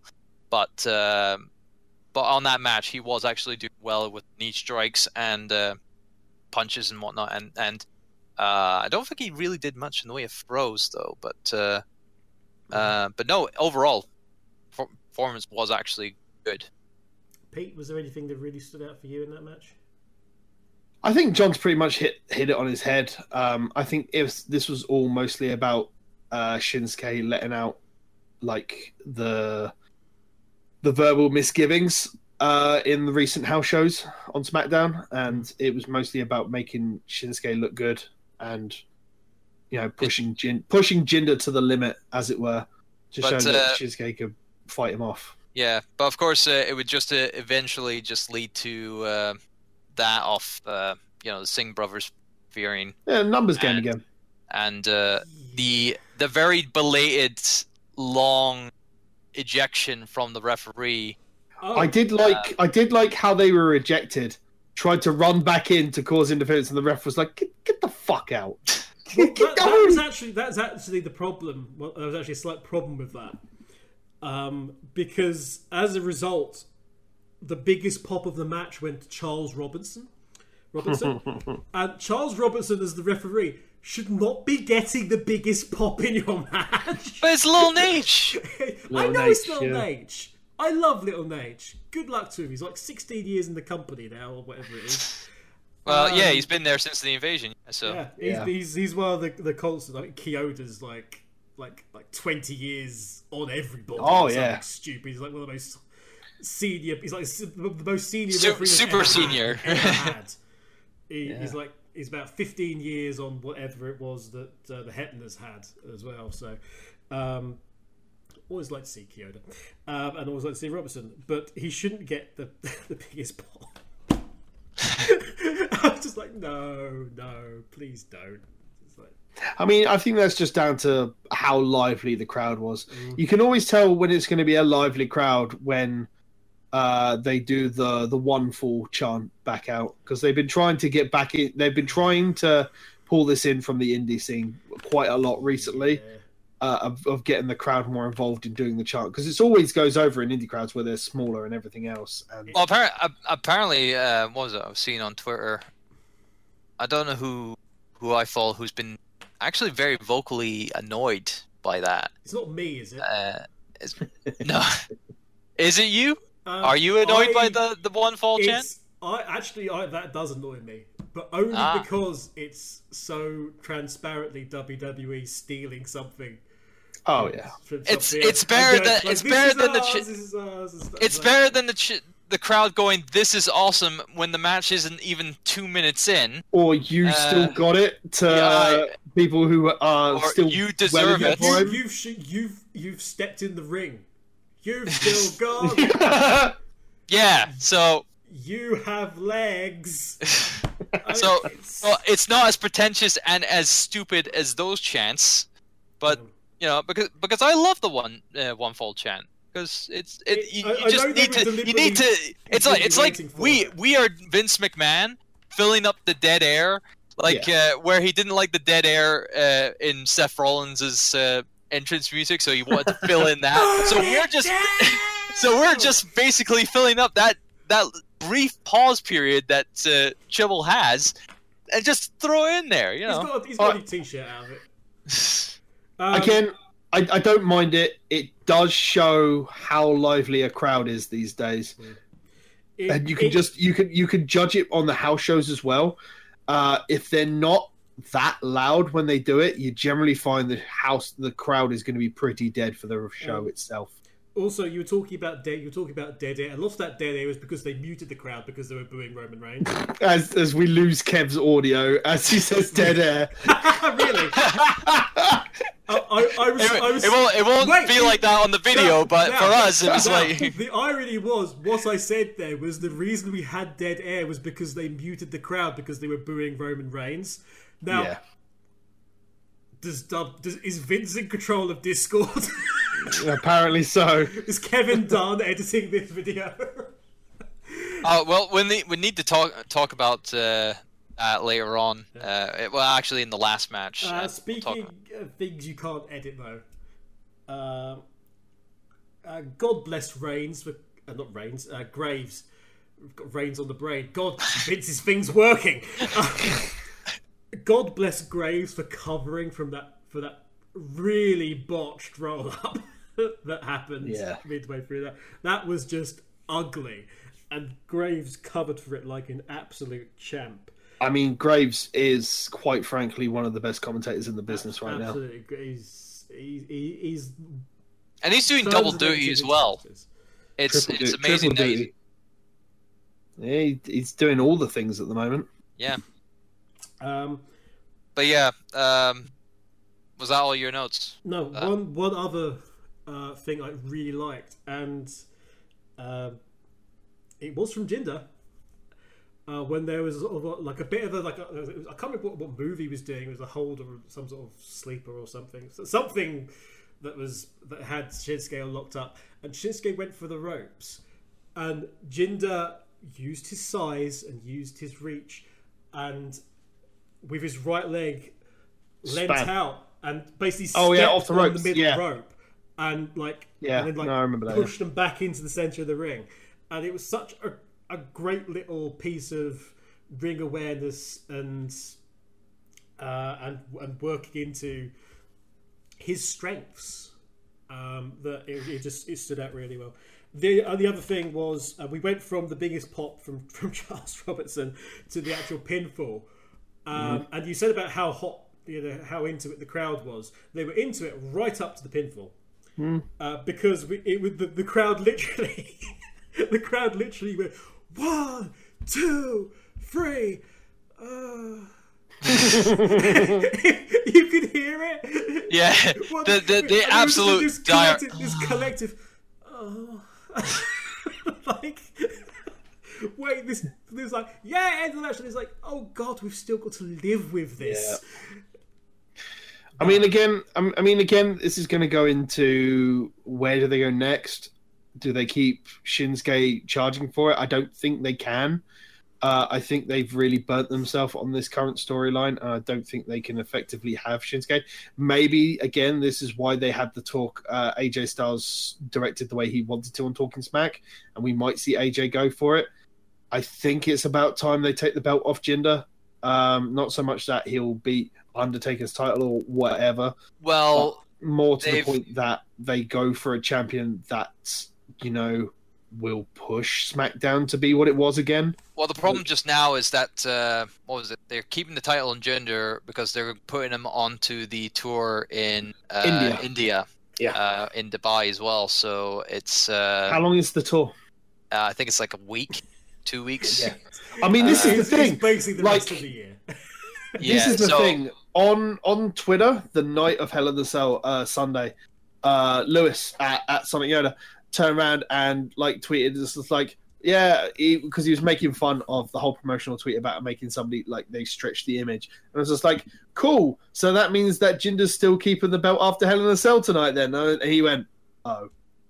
Yeah.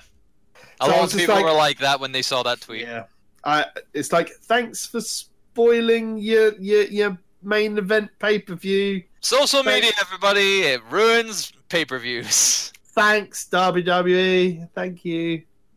Uh, but yeah, I, I, I also also want to note note that that that match was actually shorter than prior. It's like It was. A, it, it did feel like a very short match. Yeah. like it was like uh, the women's match was twelve fifteen, the WWE Championship twelve ten, and I was like, wow, that Ugh. very short. To be fair, though, it felt as long as it needed to be. Um, I think if that match was going to go on any longer, then uh, it would have bored the piss out of everybody. Uh, to be completely frank, more so than it already did. Um, I, I've got no, I got no problems with it. It was a serviceable match again. Um, it just depends where they go from here. I don't really need to see Jinder Shinsuke three Ugh. unless unless unless they're going to stick Jinder in a, a multi-man title defense, then yeah, I'll see Shinsuke and I'll see AJ Styles and I'll see whoever. yeah, we'll just have to wait and see. Yeah, absolutely. Um, after that, um, we had KO with awesome.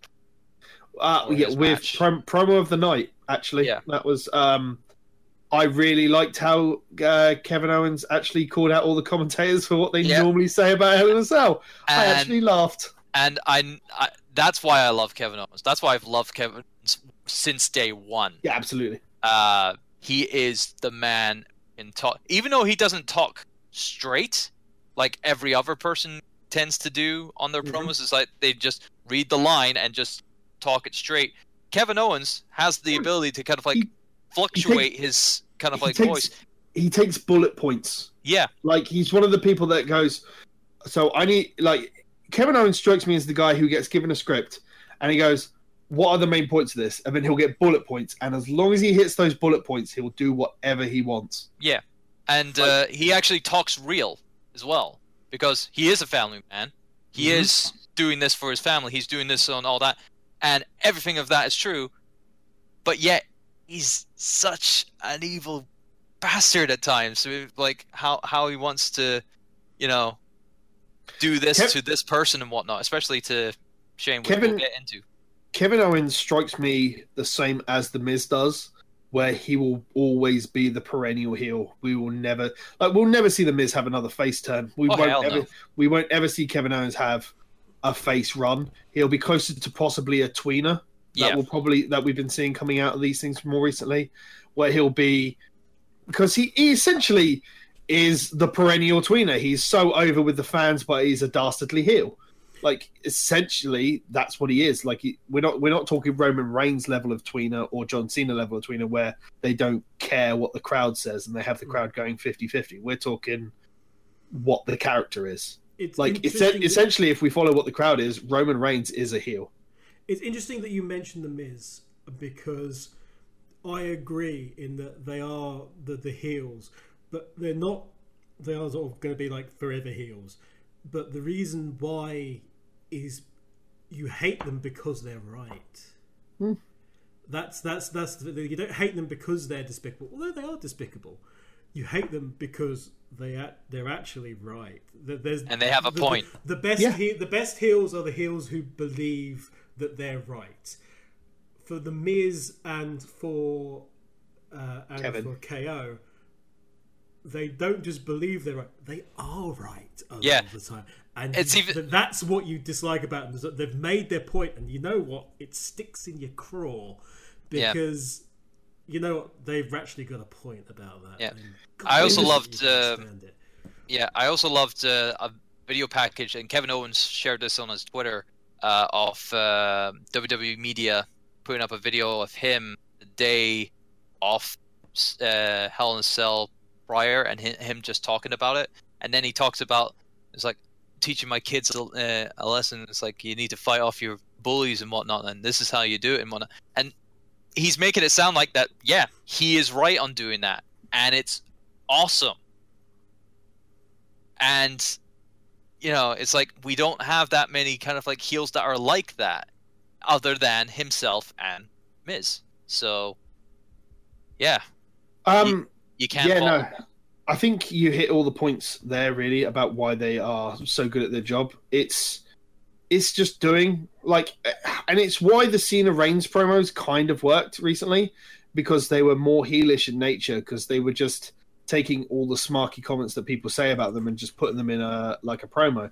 But the the big difference is, and you see it a lot more when Miz is allowed off the chain, is that they're very, they get very real with their promos and they just put it down to brass tacks. And I think like you said, Kev, that's why they get over so well because they just place it down and just lay it down the way they do.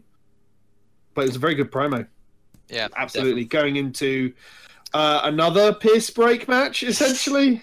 Yeah, uh, Bobby Roode. Uh, well, well, it was like, uh, or Bobby Roode. It was a it was a it was a match where everybody knew what was going to happen Yeah, because versus Dolph Ziggler. I mean, granted, uh, what was it? The I knew I knew for a fact how Ziggler was gonna come in the match, or like you know come down. I was I was hoping for um what was similar to the old I think it was the WrestleMania 2 entrances where they came down on the mini rings. Was oh, you, you were you were being way too ambitious because yeah. A- know, after maybe. after everything that Dolph was doing on the lead up to this Yeah. uh, match, I knew that it was gonna be something. I it was either gonna be one of two things: either he comes out normally, or he comes out to silence. So It was the um, latter. I, I It was love some- I love that you went you went I was hoping for WrestleMania what Mm-hmm. 3 I was like I was hoping WrestleMania 3 I got a recycled R Truth entrance that's wow. that's what you Um, but I think somebody on Twitter, I can't remember who it was, uh, when that entrance happened, was like, um, Dolph Ziggler's entrance is how everybody feels after the Jinder Shinsuke match. Just Oh, yeah. blank, blank Dead. silence. Yeah. also we had Um, a record scratch because oh yeah, I, Oh, that was just so like- bad. that- That was I so just bad. I just that, that was just like the hot, that was the height of cheese Yeah. again that's probably Vince you know, we got a record scratch Yeah. ah yes, I like ah people use those CDs, right? Ah, they scratch on it. Let's scratch that CD. Ah, I saw it in a Batman movie. Or are you still on those fancy new mini discs? But, um, Get you to yeah, the- the big problem with this match, like the the story going into it has felt rushed because Roode's only come into it in I believe one, two, one, two house shows going, rah, I'll show you what this is really like. But the fact is is that we know that this has been built up to be a Rude win from the start. Yeah. Ziggler, Ziggler wants out of his contract and Oh, yeah. he's staying around to help build uh, the younger generation up. And it, it, essentially, we knew that they wanted to build Roode up to be. I think they're trying to build Roode up to be a main star contender quickly and to beat somebody that's been bragging about their in ring skills for four to five weeks on house shows is. I mean, it's it's annoying because Ziggler has literally like I think they even mentioned it in the commentary that a year previous Ziggler was fighting for his job essentially versus the Miz in what was again a match of the night on that card, and then he's into what he is and he's just not happy and he wants to leave. So I missed that. I mean- was, I missed that he wanted out of his contract. Actually, that's that's new. yeah, I, I mean he's wanted out of his contract for a while, but they've convinced him to hang around and just like finish off the contract by helping like some of the newer stars that have come up from NXT and doing like a those that build fantastic. They're doing a fantastic job of a convincing him to stay. And B, making him enjoy that period of time while he's working. Yeah, a fantastic time, fantastic chance of that. Oh. Um, but in the match itself, uh, I mean, granted, there wasn't really much to it though. That was the problem. Um, again, as I said, it felt like a piss break match, uh, especially with what we know we were leading into. also, Um, also, I put this. Uh, I put this other note. Dolph Ziggler's ponytail. What the hell? I thought his hair was looking marvelous that evening. I don't know about that ponytail though. Um, um, it was a serviceable match, but just like some of the other matches on the card that have been in between, it there was just nothing memorable about it. the, the, the only memorable things is obviously outside of the match. I've got here crowd with CM Punk chant. Guys, it's 2017. Come on now. It's getting really ridiculous. Uh, I think, I, again, I It love. a protest chant. Yeah, it's Yeah. a protest chant, and I'm really getting sick and tired of those. It's a protest chant, and it's something we only really hear with the, as I said, the vocal crowds. And it was when, when it comes when it comes to the when the, a match is boring, uh, Yeah. and it was getting boring at that point because there was a lot Punk of to rest boring. holds in that. Uh, well, it was like there was a lot of rest holds to that uh, match. Uh, even at one point, obviously Ziggler was shouting, "Ask him," and uh, or like or what was Oh, you, it? you just misheard. He was promoting Asuka. What, what, what wasn't this match the one with the sleeper hold that lasted like half the match? Yeah. Uh. The, yeah. The It was this one, wasn't it? thing that got down. Yeah. It, it was booked really weirdly. I thought the match Yeah. because it started off with a whole thing about controlling the head with headlocks, and it was like headlocks into sleeper, and then sleeper into more headlocks, and the ent- the entire first half of the match was just like, okay, well, who's got control of the head right now? I don't know, but you're basically starting the match off with rest holds and going Yeah. into other rest holds to go back into rest holds, and this is just like, okay, well, how does this benefit?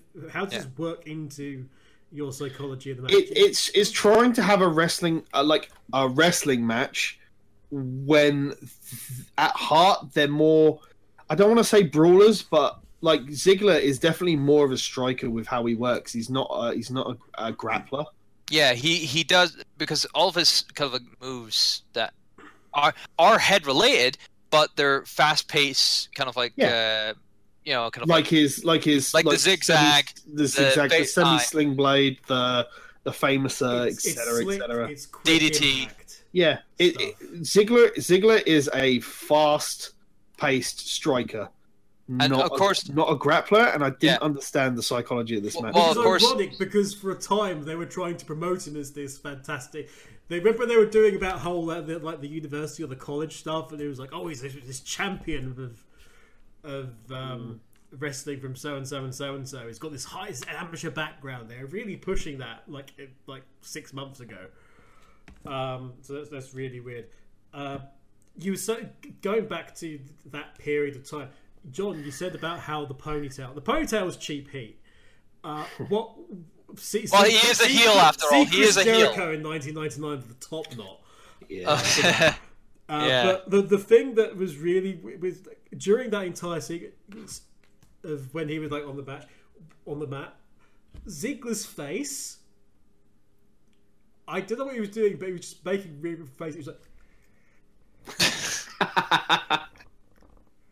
he was like he was like trying to dislocate his own jaw, trying to just just go. He was around the crowd, just like. "Oh." Was it was he trying to reenact Mick Foley having a I- tooth up his nose? wow I don't. I, I- I think he was trying. To, I was I think he was trying to just be a snake that was trying to dislocate his own jaw, so he could perhaps eat Bobby Roode. also, he was becoming Freddy Krueger. It, tis the season.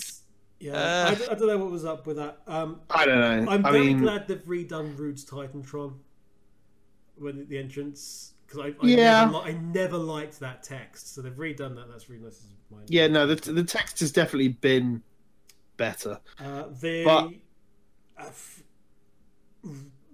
Bob, there, there was some miscommunication in that match. Bobby Roode did not take the DDT, very, the the high DDT, in the right No, way he at didn't. all. Didn't. Um, and they completely botched the famous entirely. It basically became, it basically became an elevated, shove down the neck bulldog. Yeah, was- I think I think I have that weird. on my notes. that Uh, was weird. And then we moved after what seemed like forever, as everyone bought T-shirts and went for a piss, as you say. Um, we went for that roll-up sequence at the end. Uh, otherwise known as "I'm winning." I'm winning at the moment, so I'm now going to pull the guy up. it was like it was like a tu- it was a full tumble. It was, yeah, like- but, But yeah, I, the pull of the tights. What was the? Why I'm gonna you? pull the guy. Oh no! I pulled the guy up Over. him being pinned into. I pinned myself, and and not. Oh, that's. And then it's like, oh, that looks like fun. I'll do that as well. it was just like pulling each other over and pulling themselves out of winning situations. So it was. Ah. Uh, it was weird it, should, it should have Um, been Doink and Doink Bra Yeah, that absolutely. match with that s- with that last segment. but yeah, yeah, af- but after that last one, um, it was immediate. You know, Ziggler just attacking after the match. Yeah.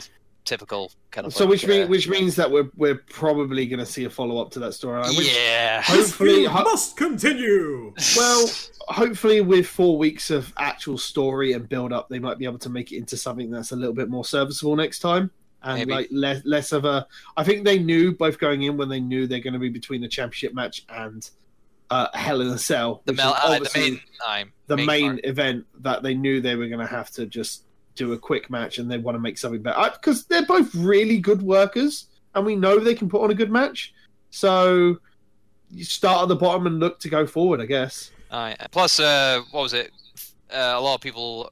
Again, this is just people. Uh, certain people's reactions that uh, having Bobby Roode as a face Yeah. in this situation at the moment is that. not helping. you know, Uh, the character because who's basically I am is arrogance. yeah, Yes. He's straight out and he's like, "You're a face." It's like, "I am this wonderful thing of nature." Yeah, but he's clearly a face to come in because he's got the cheap pop right now. Uh, well, at, at the moment he's got the entrance. The Yeah. entrance is what's getting him over mostly. Well, he's he's also got he's also got every moment in the ring where there's downtime where he can pop the crowd whenever he chooses. yeah, because it's it's very easy to do so with the way he does it. But yes, it leads us into the main event, which was a hell of a lot longer than everybody thought it was going to be. oh boy. Um, oh, for both, nobody. for both It was good and worse. yeah. there, there, there was you know, but I'll definitely say second be- second best match of. I'll say that much. Yeah, but like considering, compar- compared to the tag cons- match that was earlier. Considering some of the other matches on the card and how much we've talked about them, it's not hard to see why.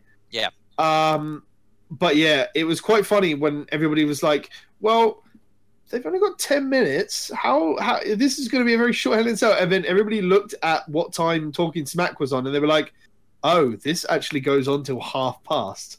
And so, yes, uh, we go into Kevin Owens versus Shane McMahon in Hell in a Hell in a Cell Falls Yes, Count Anywhere. Yeah, I, um, I must admit, I, I, having watched this, I'm pretty certain it wasn't Hell in a Cell. Um, I'm, I'm, I'm actually convinced they just showed some video footage from SmackDown versus Raw from 2007. uh, because it was basically a Hell in a Cell directly from that. It was- Yes.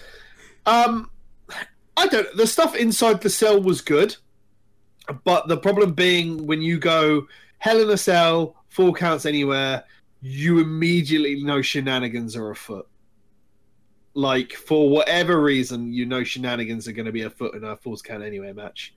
Yeah. Whether they go out the back or whether something happens at ringside, or you know they go on a grand tour of the brand new arena, which wouldn't surprise me since they were billing it all night as the brand new arena. I was like, oh really? Okay, here we go, grand tour, shall we?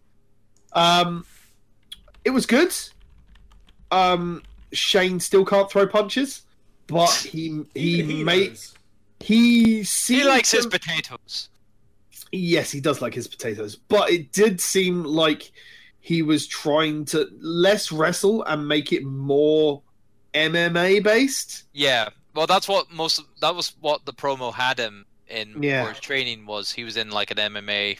Uh, well, ev- ring. e- every every every promo of Shane in a, going into a big match is him doing MMA training yeah. that's what he does. Um, it was good. The stuff Shane, Well- the, the actual hold Shane was throwing out was good.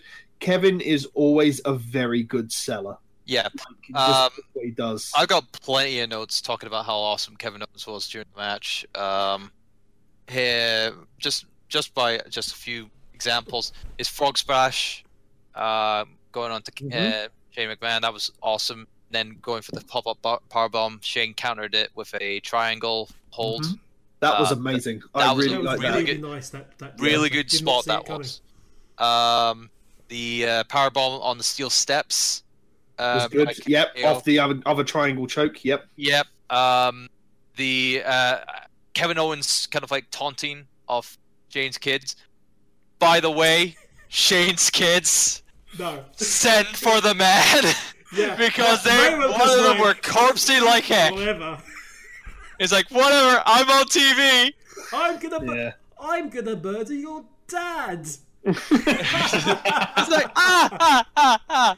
That's insert funny. the insert the Vince McMahon. Dead. Oh, yeah. One of the one of the funnier moments I, I I remember from the match is when uh, Kevin went for the cannonball off the ring apron, landed on the table. that was a then the good bit of one. table. Then the bit of the table that was going to land, he just flips it off him. It's just like, ah, go away. I also, Um, I also, I also loved uh, Sh- uh, Shane taking that half of that the table Start and beating him with it. beating It him was- up with that it. was really that, good. that was great. I don't know if that table was that was specifically gimmicked, but that split so perfectly. Oh yeah, it was so perfectly right. that uh, it it was good that he, Shane was able Yeah, to use it, as a weapon. It really to, benefited. yeah, It became a Yeah. thing. Um, yeah. But again, this leads to like it's another really good Hell in a Cell match with some really good memorable spots.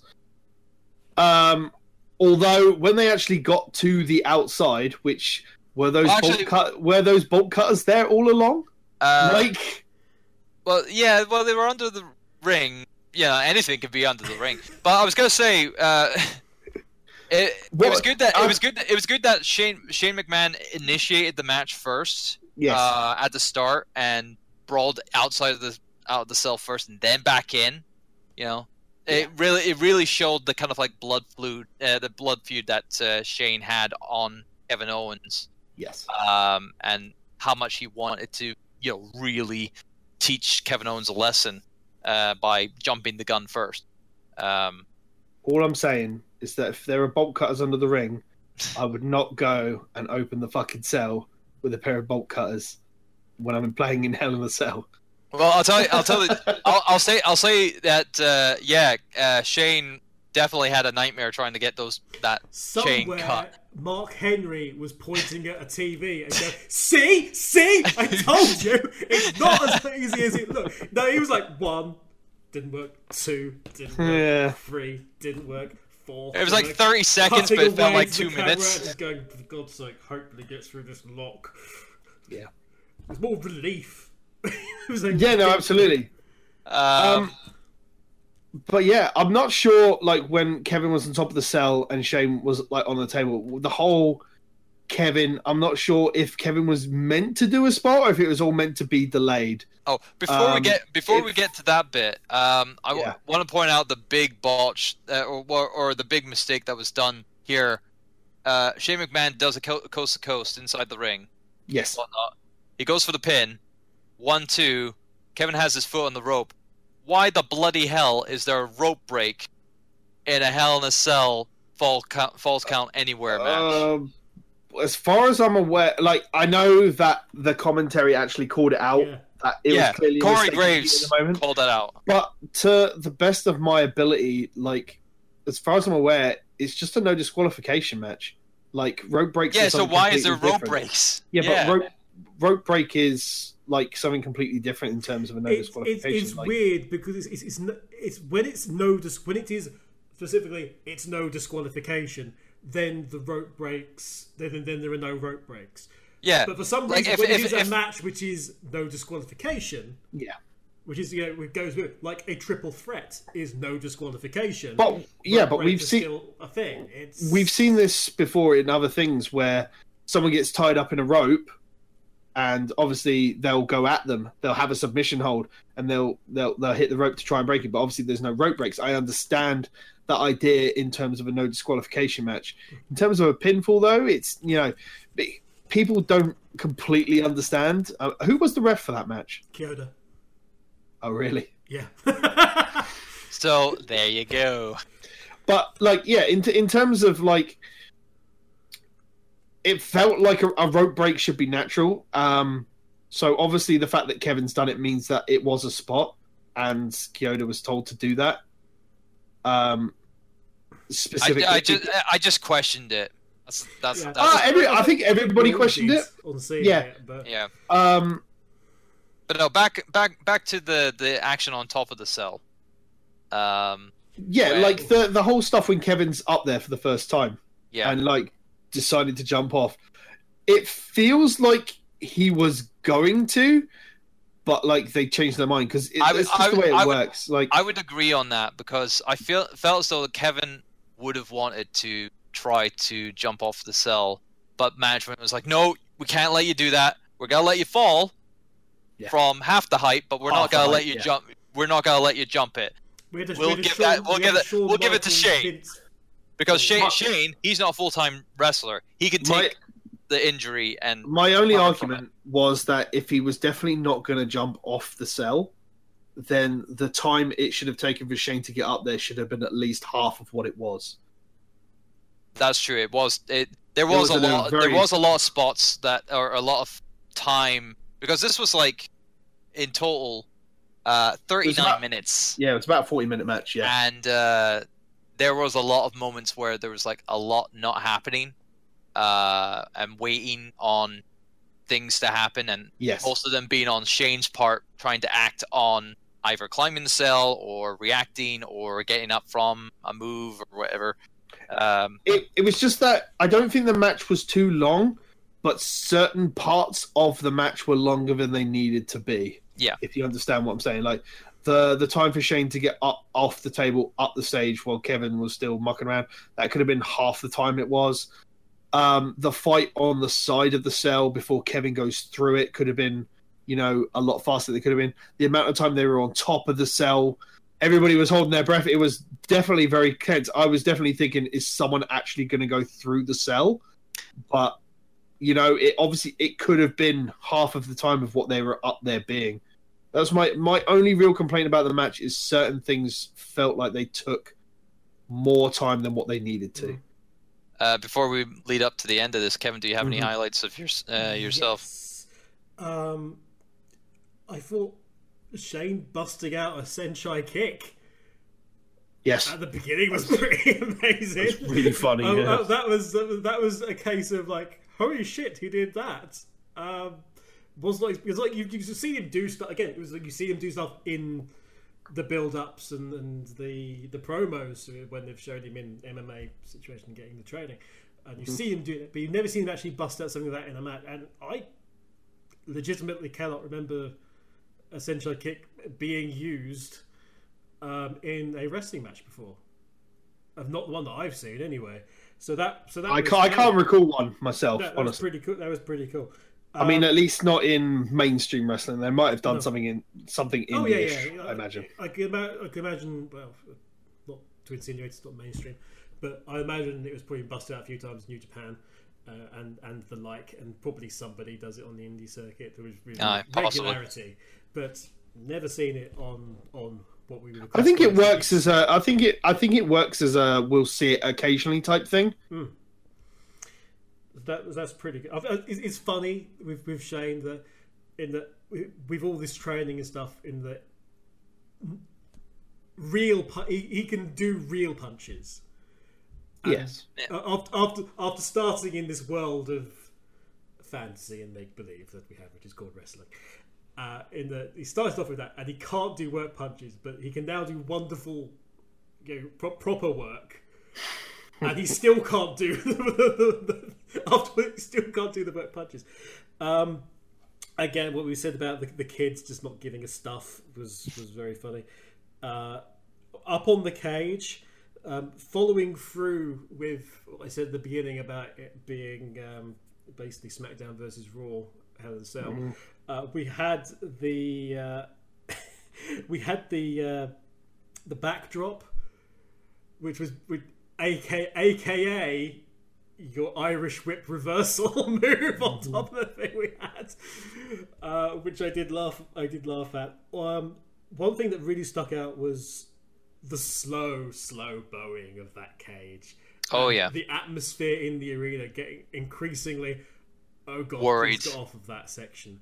Yeah. Oh god, please get off that section. And there was one moment where I, I, I think it was, I think it was Graves, um, but one of them on one of the country, it, it got it got very obviously more frantic because you could see, and every time there was a big move, it's like oh god. But there Mm-hmm. I was, think it. I think it was like the bottom right hand corner of the middle, closest to the the hard cam, was the one that was going the most because that they was were doing. that was really dipping by the That was the one they did the the uh, set up power bomb into as well, wasn't it? On that. Yes. Yes. Yeah. Uh, but uh, the, the the one that really stood out in my mind and with the commentary was when uh, he went for the senton. Yes. and somebody yelled out, "Please no!" because, and it was very real at that point because it was it was on the bowing section. It And almost. suddenly, It almost. full weight of Kevin Owens was going to drop on it. It almost felt like the commentators knew the end, the commentators knew the beginning, but they didn't know everything and how long they were going to be at the top. And obviously, like you're saying, and we've all we all noticed about the bowing, how everybody, you know, I mentioned about everybody holding their breath while they were on top of it. Mm. there was a very real fear that somebody was going to go through the top, which is what it felt like. It felt like that Were was going to be a massive me spot. and actually looking at the cage. I mean, Yes. that's Every- how every it was time- put together Yeah. at the top there, and going and you look, you say, have they restrained? Have they like reinforces? Because I was looking at that, and that there was a getting me there was because it there was a couple of there was. times there was a couple of times it looked like it was super reinforced in corners because it actually felt like along the the edge that it had at the chain link had actually separated off the actual like Mm. the actual join in the middle there was it felt you look you looked at it first of all and you thought okay it was it almost looked like there was like a, a layer underneath the top layer Mm. and then you looked again and actually no so, the thing is the thing is is that when they increased the height of that cage you know that nobody's going to go through that thing that is It's that's it's it's also you see it with the beams as well. yeah They're much thicker than previous iterations of the cell. But- Uh, but so Graves actually also played into this whole sort of anxiety thing because he mentioned about he mentioned the word fatal about four times, which Mm. I which for WWE eh, is probably not the best thing you should do. no, But No. Especially at what was it over there, like four o'clock in the afternoon? I think it was. uh, no, I think it would have been coming close it- to it's seven. quite oh, it would have been even later than that. But but Yeah. you know, people it's like people potentially from falling from a great height and mentioning the word fatal is probably not. Well, especially if someone of Shane's age as well. Like he's very spry for the age he is, but someone of Shane's uh, age, like gonna fall through that thing at that height is very scary. Thought at least. But they did not, of course. Um, and Thank God. Owens went, yes, very much so. Well done, the engineers. Hmm. Um, o- Owens made to throw Shane off, and Shane basically put uh, put the That was brakes really on. good, Did, a, yeah. uh, did like Insecurity type kick thing, wasn't it? yeah, he did, he did he did like a sort of a baseball slide, prevent him downwards to prevent himself on, and then did Yeah. yeah, it did, it did so it, it was very clear desperation stakes move. That was pretty good. Yeah, And then we sort of moved into essentially the final sequence. So, hmm Um, it was pretty good. Um, both tables essentially been going through. Um, the the end of the match was really really good. I definitely wasn't expecting it, uh, although I was expecting the interference from one Mister Sami Zayn. But I do want to comment on when Shane actually landed through the table and him actually bouncing when he landed was one thing I noticed between Wow. this with, with this fall and the fall he did at uh, WrestleMania, WrestleMania. against Yeah. uh, Undertaker. With the one in the Undertaker one, you de- definitely noticed the padding underneath the table because you saw all that padding burst out when Yeah. Shane hit that table. This time around, where was it? No idea. What the heck? He It's bounced. like he like he, ba- he literally bounced on that table. I don't know what that table is made of, but that thing, that landing, would have bloody hurt. I suspect Uh, they, I suspect it's sort of wood rubber. It, Um, more than it, ha- it would have to be. because have to be, it, because- it looked different. The table makeup looked different, especially when you saw the the, the Kev, one Kevin Owens went through. Actually, it looked different on the makeup. So Yeah. yeah, Yeah, without without uh, any of the the padding or the bags this time. Firstly, Shane McMahon, you're fucking crazy. well, he's what is he? Sixty-two? No, he's, he's He's, or is he He's- younger than that? He's not. He's not. He's not. Like, he's not older than the Undertaker. Oh, well, uh, close to the age of the Undertaker. No, he's close, but he's definitely not Oh, older. he's than So- 47. there we go. oh, he's forty. Well, geez, forty-seven. Yeah, forty-seven. He shouldn't be doing that. Not at forty-seven. Oh, at Taker's 52. There we go. No, fifty. I take. Um, So, put, so he's got no excuse but to come back and chuck himself off the cell to tombstone somebody. That's Tombstone coming through the cell. soon. Doesn't matter because the Undertaker will never die. So, uh, Uh, but yeah, no, he's a dead man. but yeah, I think we we should move on to the the twist. Although it wasn't pulled off, uh, it wasn't executed very well. no, Of Um, uh, Sami Zayn, because everyone was fo- obviously because everyone was focused on Shane and how Yeah. he was kind of like falling down. We didn't see what happened down below. We just thought that Kevin Owens just moved on his own power, Until you saw the replay, which technically he did because when they kept on showing that replay, you could Kevin see that was Kevin like was getting moving. up yeah. first, and then Sami was there getting it. And I don't know how long Sami was there for. Um, But, so uh, essentially, about about I think it was about 15 seconds uh, before Shane jumped. There's actual footage from like the rafters of Sami moving into position with the hood on, Yeah, and then just slowly t- and then taking it off like just when Shane's about like about five seconds before Shane's about to jump, yeah, and then like pulling pulling yeah, pulling. uh, Kev out the way. Uh, they've obviously showed it to so many times that is it's like the whole Enzo Amore snap nearly snapping his neck on that bloody rope situation. They've shown Yeah. so many times. Um, the biggest thing I want to argue about this is that it's everybody's calling it Sami's heel turn, um, and everybody's saying that Sami had this look on his face that was like showed that he'd snapped or like his mind was going through.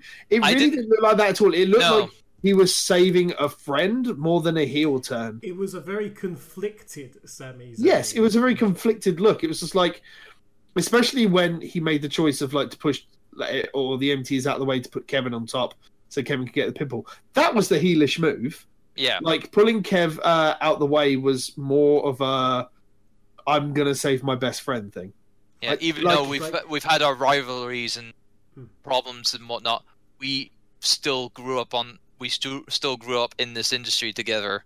Exactly. Um, and you know, like as like friends. we've like we've mentioned earlier with certain big heels in uh, NXT and that being faces currently. It's essentially Sami the, Zayn is not going to work as a heel. I don't think. well, Like, it's it's it's essentially the motto: keep your enemies close, uh, keep your friends close, and your enemies closer.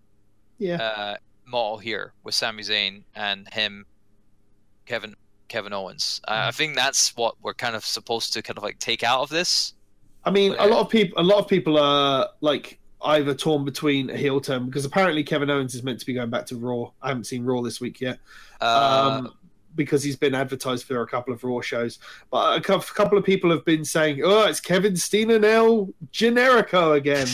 we get to see this, so, and I'm like, "Yeah, well, well, yeah." A lot of people are unaware of uh, Kevin Owens indie stuff won't understand, but um, no, no, no. I meant like for El- the Elgin. But, Oh, uh, right, uh, But, um, hey, yeah, I I've got the, I have the DVD. I have the Kevin Owens story. Um, I know. He's my cosplayed as Kevin Owens.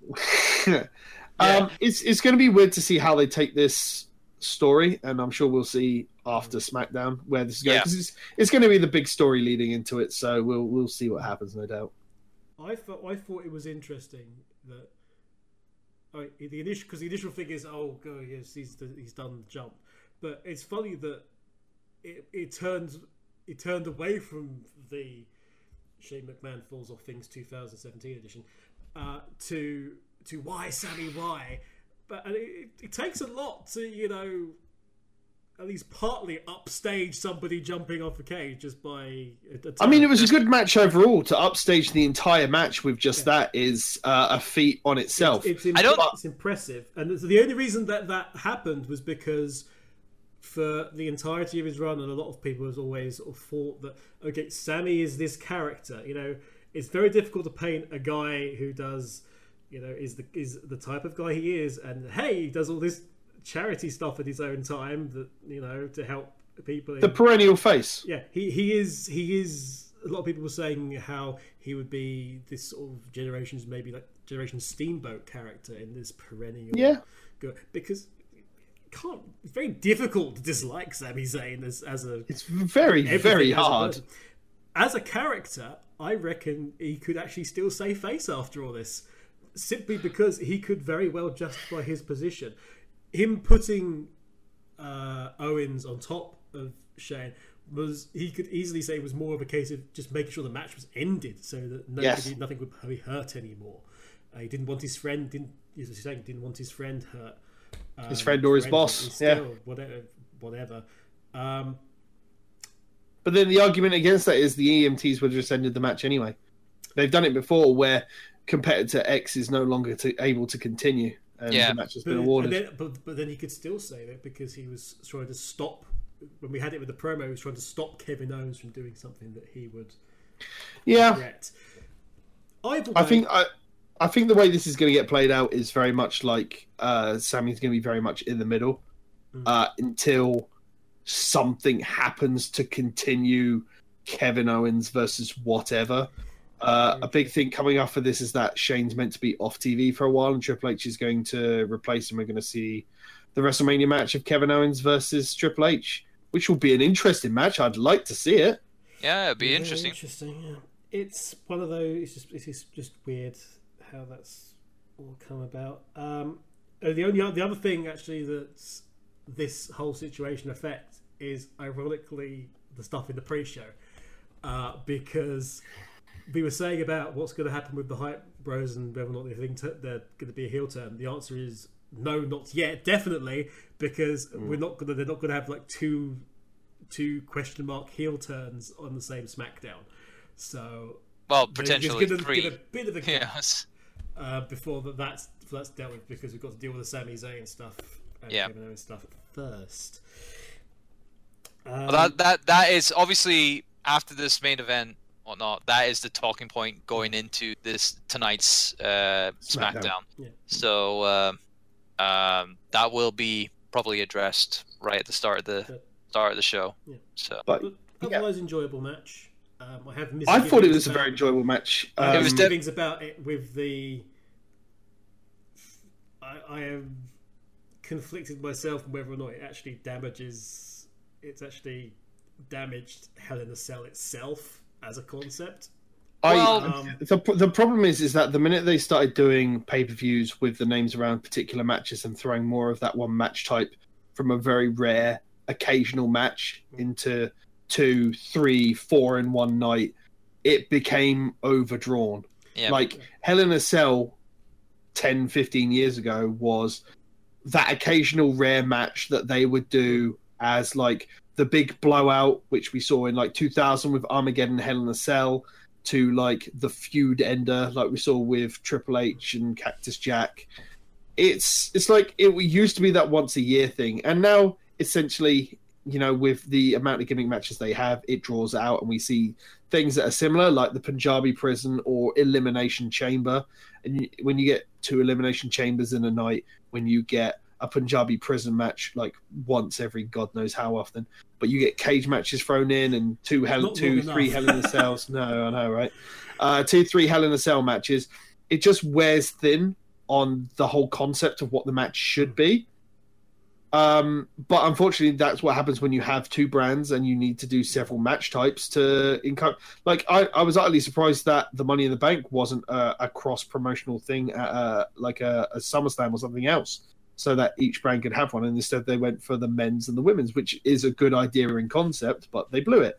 The big question is, how many TLC matches are we going to get in two weeks' time? that is a like- good question.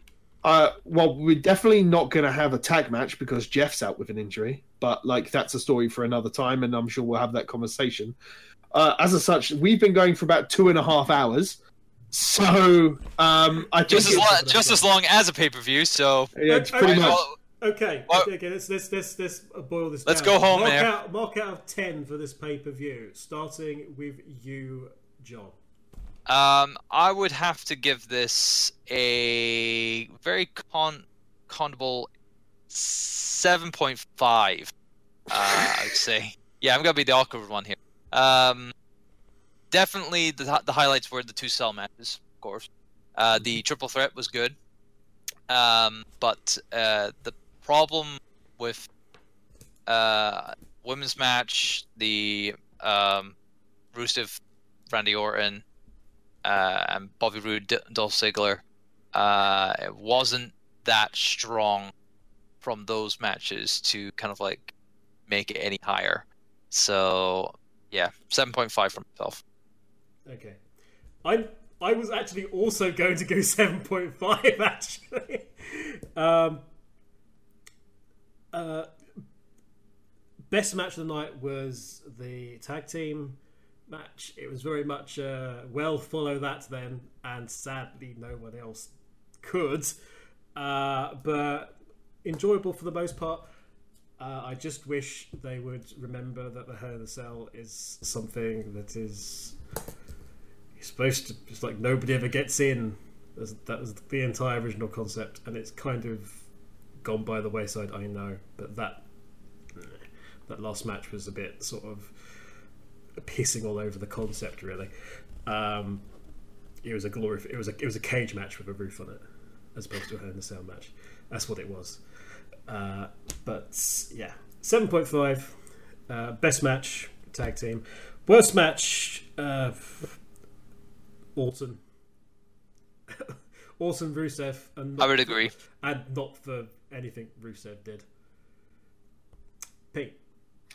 Uh, it's a six out of ten for me. Um, yeah, if we were going to put it in American grades, I'd say it's a very solid B minus. It's better than a C grade, but it's not good enough to be a solid B. Um, the highs were good, but the lows outnumbered them. Um, the high high points are obviously the more memorable spots. The two cell matches having the more of them more than anything else.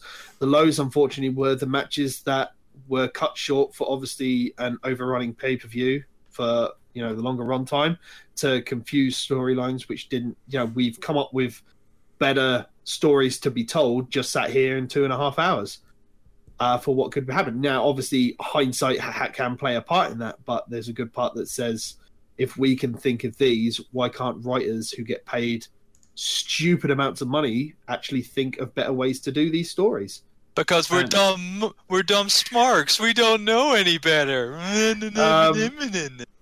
But yeah, the the lows just outnumber the highs, unfortunately. And again, when you're gonna have two profile Hell in a Cell matches, as Kevin said, um, one which obviously played well to the actual theory of keeping people out, and one that didn't, and one being once again a testament to the tag team, the two top parts of that tag team division doing the most amazing work that we've seen from the division for quite a while, especially on the blue brand.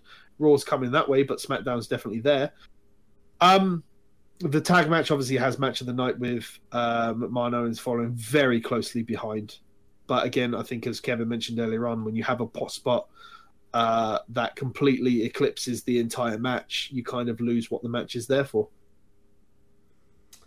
Well, so I'm sure, yeah, well, I'm sure there's lots we could talk about in Talking Smack, but as a quick rundown, it's people doing really good promos but losing the persona they're meant to be and leading into what could possibly be future storylines to something else. uh, especially AJ Styles, which Kevin, I think you pointed out earlier, Yes. was, uh, or was it you, you Pete? Pete. I I, pointed I out. was Pete. I'm not I saying was. talking smack. So. All right. I was, of course, I I, I know forget- what I forget, you you said, forget- but yeah. Yeah. But uh, yeah, as Pete was saying, that uh, yeah, evident of like AJ Styles wanting to stay away, you know, now yeah. move on oh yeah, from was very much the US title. He'd want to get out of there. As Yeah. Um, but yeah, so I mean, we'll see what it comes from. Uh, as always, you can see much more contributions on the internet, specifically the Last Minute to site or the YouTube channel, youtube.com slash. This is where Kevin interjects the. C, sla- well, because it's the way YouTube is, it's slash C slash last minute continue. And I'm sure that'll be on the screen as we mention it. Uh, yeah, with the work of editing magic is there.